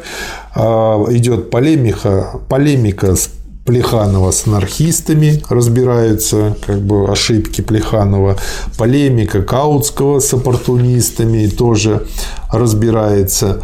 А вот э, он дальше показывает, как идет игра слов и как постепенно сломать меняется на не может овладеть или как непонимание происходит. В общем, очень интересно, но просто мы это уже много раз говорили, поэтому как бы на этом не хочу останавливаться. Но зато можно подчеркнуть, что это 10 раз может, и не раз, и два, и не три, и не четыре повторяли и Маркс, Энгельс, Да. Ленин. Много раз, Поэтому многократно. те люди, которые э, заговорили об общенародном государстве, а о том, что диктатура пролетариата отменяется, это сознательные враги, сознательные противники, потому что такого не знать нельзя. Ну, ну или просто уж настолько неразвитые. Не будем В любом забывать- случае, зачем не идти за будем- людьми, которые Не развиты? будем забывать, что Никита Сергеевич Хрущев был первым секретарем э, Комп- Компартии Украины. Да, Потом он был первым секретарем Московской организации, как потом Ельцин. да, Потом он был секретарем Центрального комитета. да. Он э, организовывал выдвижение товарища Сталина Верховный, кандидатом в Верховный Совет. И он, и он делал доклад об уставе партии на 19 съезде. Поэтому, так сказать, как бы это тот самый человек, который иначе как вот предателем не может быть назван, потому что он имел такие важные посты Да, да. и имел все возможности для своего развития, если этот человек этого всего Ну, по не крайней мере, прочитал, вряд ли был глупым. его отношение к Да. ленинизму ну, совершенно понятное, потому что это нельзя однозначно. Для этого надо это отвергать. Да, Надо это не принимать. да. Вот. И... поэтому он возглавил ревизионистскую группу и здесь совершил ревизионистский переворот. Э, Ленин тут еще раз приводит меры против бюрократизма, э, предложенные Марксом и Энгельсом. еще. Да. Первое.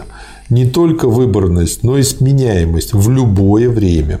Второе. Плата не выше платы рабочего. Третье. Переход немедленный к тому, чтобы все исполняли функции контроля и надзора, чтобы все на время становились в кавычках бюрократами, и чтобы поэтому никто не мог стать бюрократом.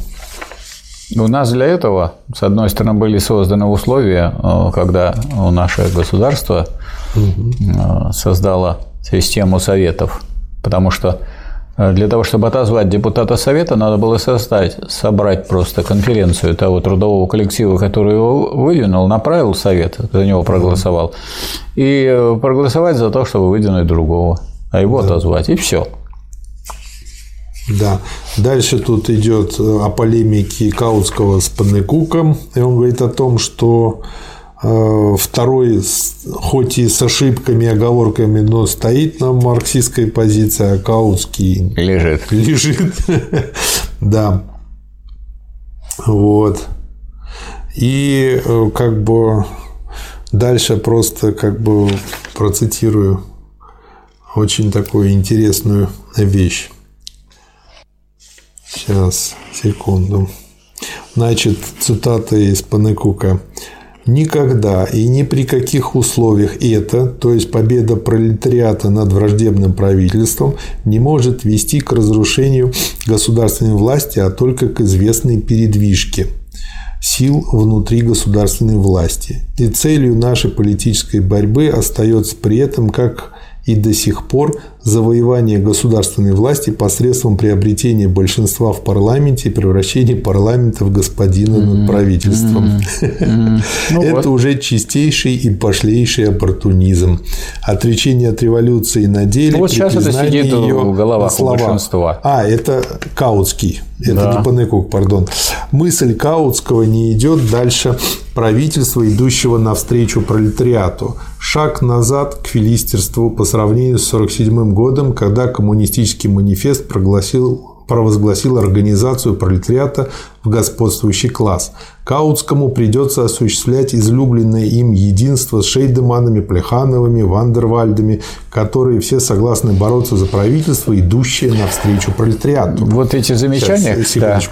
А мы пойдем на раскол с этими изменниками социализму и будем бороться за разрушение всей старой государственной машины, так чтобы сам вооруженный пролетариат был правительством. Это две большие разницы. И вот я хочу сказать, что э, вот эту задачу Ленин решил, создав специальную книгу «Пролетарская революция. Ренегат Каутский», рассмотрение да. которой у нас впереди. Да. То есть он решил, что это настолько, настолько сказать, глубоко это предательство со стороны Каутского, что этому надо посвятить специальную книгу и расчистить дорогу для другой власти – от всякого рода ревизионистских и оппортунистических искажений. Да. Пролетарская революция и ренегат. Каутский ренегат означает отступник, да. идущий назад. Дальше тут у него запланирована была глава 7. Он уже начал ее писать, а потом идет послесловие к первому изданию, которое имеет смысл прочесть полностью, оно очень короткое. Да. Настоящая брошюра написана в августе и сентябре 2017 года. Мною был уже составлен план следующей, седьмой главы «Опыт русских революций 1905 и 17 годов». Но кроме заглавия я не успел написать из этой главы ни строчки. Помешал политический кризис канун Октябрьской революции 17 года. Такой помехи можно только радоваться. Но второй выпуск брошюры, посвященный опыту русских революций 5 и 17 годов, пожалуй, придется отложить на надолго. Приятнее и полезнее опыт революции проделывать, чем о нем писать. Петроград, 30 ноября 17 года, автор. Да. И потом очень большое количество подготовительных материалов, которые тоже имеет смысл изучать. Ну вот, читать. может быть, может быть, мы э, проведем еще одно э, занятие вот по этому заготовительному материалу. Это марксизм о государстве, так известная синяя тетрадь. Потому что здесь... Давайте, давайте отдельные. Я думаю, что эта книга... Сделаем да. отдельную запись. Это да. заслуживает. То есть мы вот 33-й том «Государство и революции» целую книгу рассмотрели сегодня да. и обсудили. Да. А, но поскольку это самые ключевые вопросы, да. которые именно извращены были на 20-м и 22-м да. съезде, особенно на 22-м, да. И можно сказать, что головы бывших коммунистов и нынешних коммунистов не очищены от этого ревизионизма и оппортунизма. Ну, то здесь очень важно, что это ну, не только точка зрения Ленина, как наиболее близкого нам и по времени э, да. сказать, э, основателя марксизма-ленизма, но это и точка зрения его основателей Маркса да. и Энгельса. Поэтому то, что Ленин увидел, вычитал у Маркса и Энгельса, и то, что является собой ну, основу, угу, угу. основу, на которой вообще основывается ленинизм, то оно заслуживает штудирования, то есть возвращения к этому, да, да. изучения, обсуждения. Поэтому проскакивать вряд ли нам стоит, потому что, конечно, каждый мог прочитать, но он мог прочитать и раньше. Да, да. А мы должны это обсудить. Будем делать штудирование. Да. Я думаю, надо проштудировать, да. то есть в следующее занятие посвятить да. э, синей тетради, которую Ленин просил прислать ему, потому что он не знал, выживет он, не выживет он в разливе, потому что, так сказать, уже царила реакция. И сказать, ему пришло, ходилось маскироваться под угу. Финна, который коса. Вместе с ним находился в разливе Зиновьев, который за это время ничего не написал, а Ленин написал «Государство да. и революцию». Вот. И в это время Ленин, э, когда обращался к товарищам, просил прислать эту синюю тетрадь на случай, что если меня, и в случае, если, говорит, меня укокошат, то прошу издать синюю тетрадь. Да. То есть синяя тетрадь – это та основа, основанной на которой является книга «Государство и революция». Да. Как назвать следующую запись уже понятно. Синяя тетрадь. А вот эту как назовем? Что извратили хрущевцы? Как-то вы так. Может, а почему не государство революция? Ведь а хорошее потому, название. Потому что государство революция из названия и без нас знают. А именно это вот то, что явилось, вот, что ревизовали. Извращение марксизма? Да. Угу. Нет, не просто извращение марксизма. Вот что извратили хрущевцы. Угу. Они же извратили это. То есть то, что люди, а другие люди, которые э, за этим наблюдали, угу. они это пропустили не потому, что они плохие люди, а потому что они это не изучали. Да. Ну вот давайте хоть сейчас ознакомимся с тем, что было извращено. Хорошо, согласен. Ну. Что извратили хрущевцы? Да. Спасибо, Михаил Васильевич. По-моему, это сказать, будет привлекать да. внимание. Спасибо, товарищи. А то, может быть, это какое-то новое слово. Был же это новый Ленин Хрущев. Новое. Верный Ленин. Хорошо вер... забытое старое. Верный Ленинец. Был фильм такой, я смотрел в кинотеатре «Глобус. Парк и Победы». Вот. Верный Ленинец про Никиту Сергеевича Кукурузника. Ну. Кукурузник. Так что вот так. То есть это вот люди, вот это изучение помогает понять, какие они преступники. Они преступники перед всем коммунистическим движением. И если вот люди запутанные, скажем, в этом смысле Каутские, там, Паникуха, они бледнеют по сравнению с Хрущевым, потому что они еще не разобрались. Да. Они вообще-то не пошли по той дороге, которую им указывали Маркс и Энгельс. Но они не были в руководстве, они ничего не совершили да. в этом смысле. Никто за ними особенно не пошел. Они изменили и предали. Они обеспечили, что они обеспечили? Обеспечили, что революция не могла совершиться в тех странах, где, под, которые находились под да. идейным влиянием Каутского, Паникука и других ревизионистов. Да. Поэтому и революция именно потому могла совершиться впервые в России, потому что э, сказать, этой революцией руководили большевики во главе с Лениным, которые пошли не против Маркса и Энгельса, а пошли его дальше развивать. Да. И вот тогда они совершили революцию. Хорошо. Спасибо, Михаил Васильевич. Вам спасибо. Спасибо.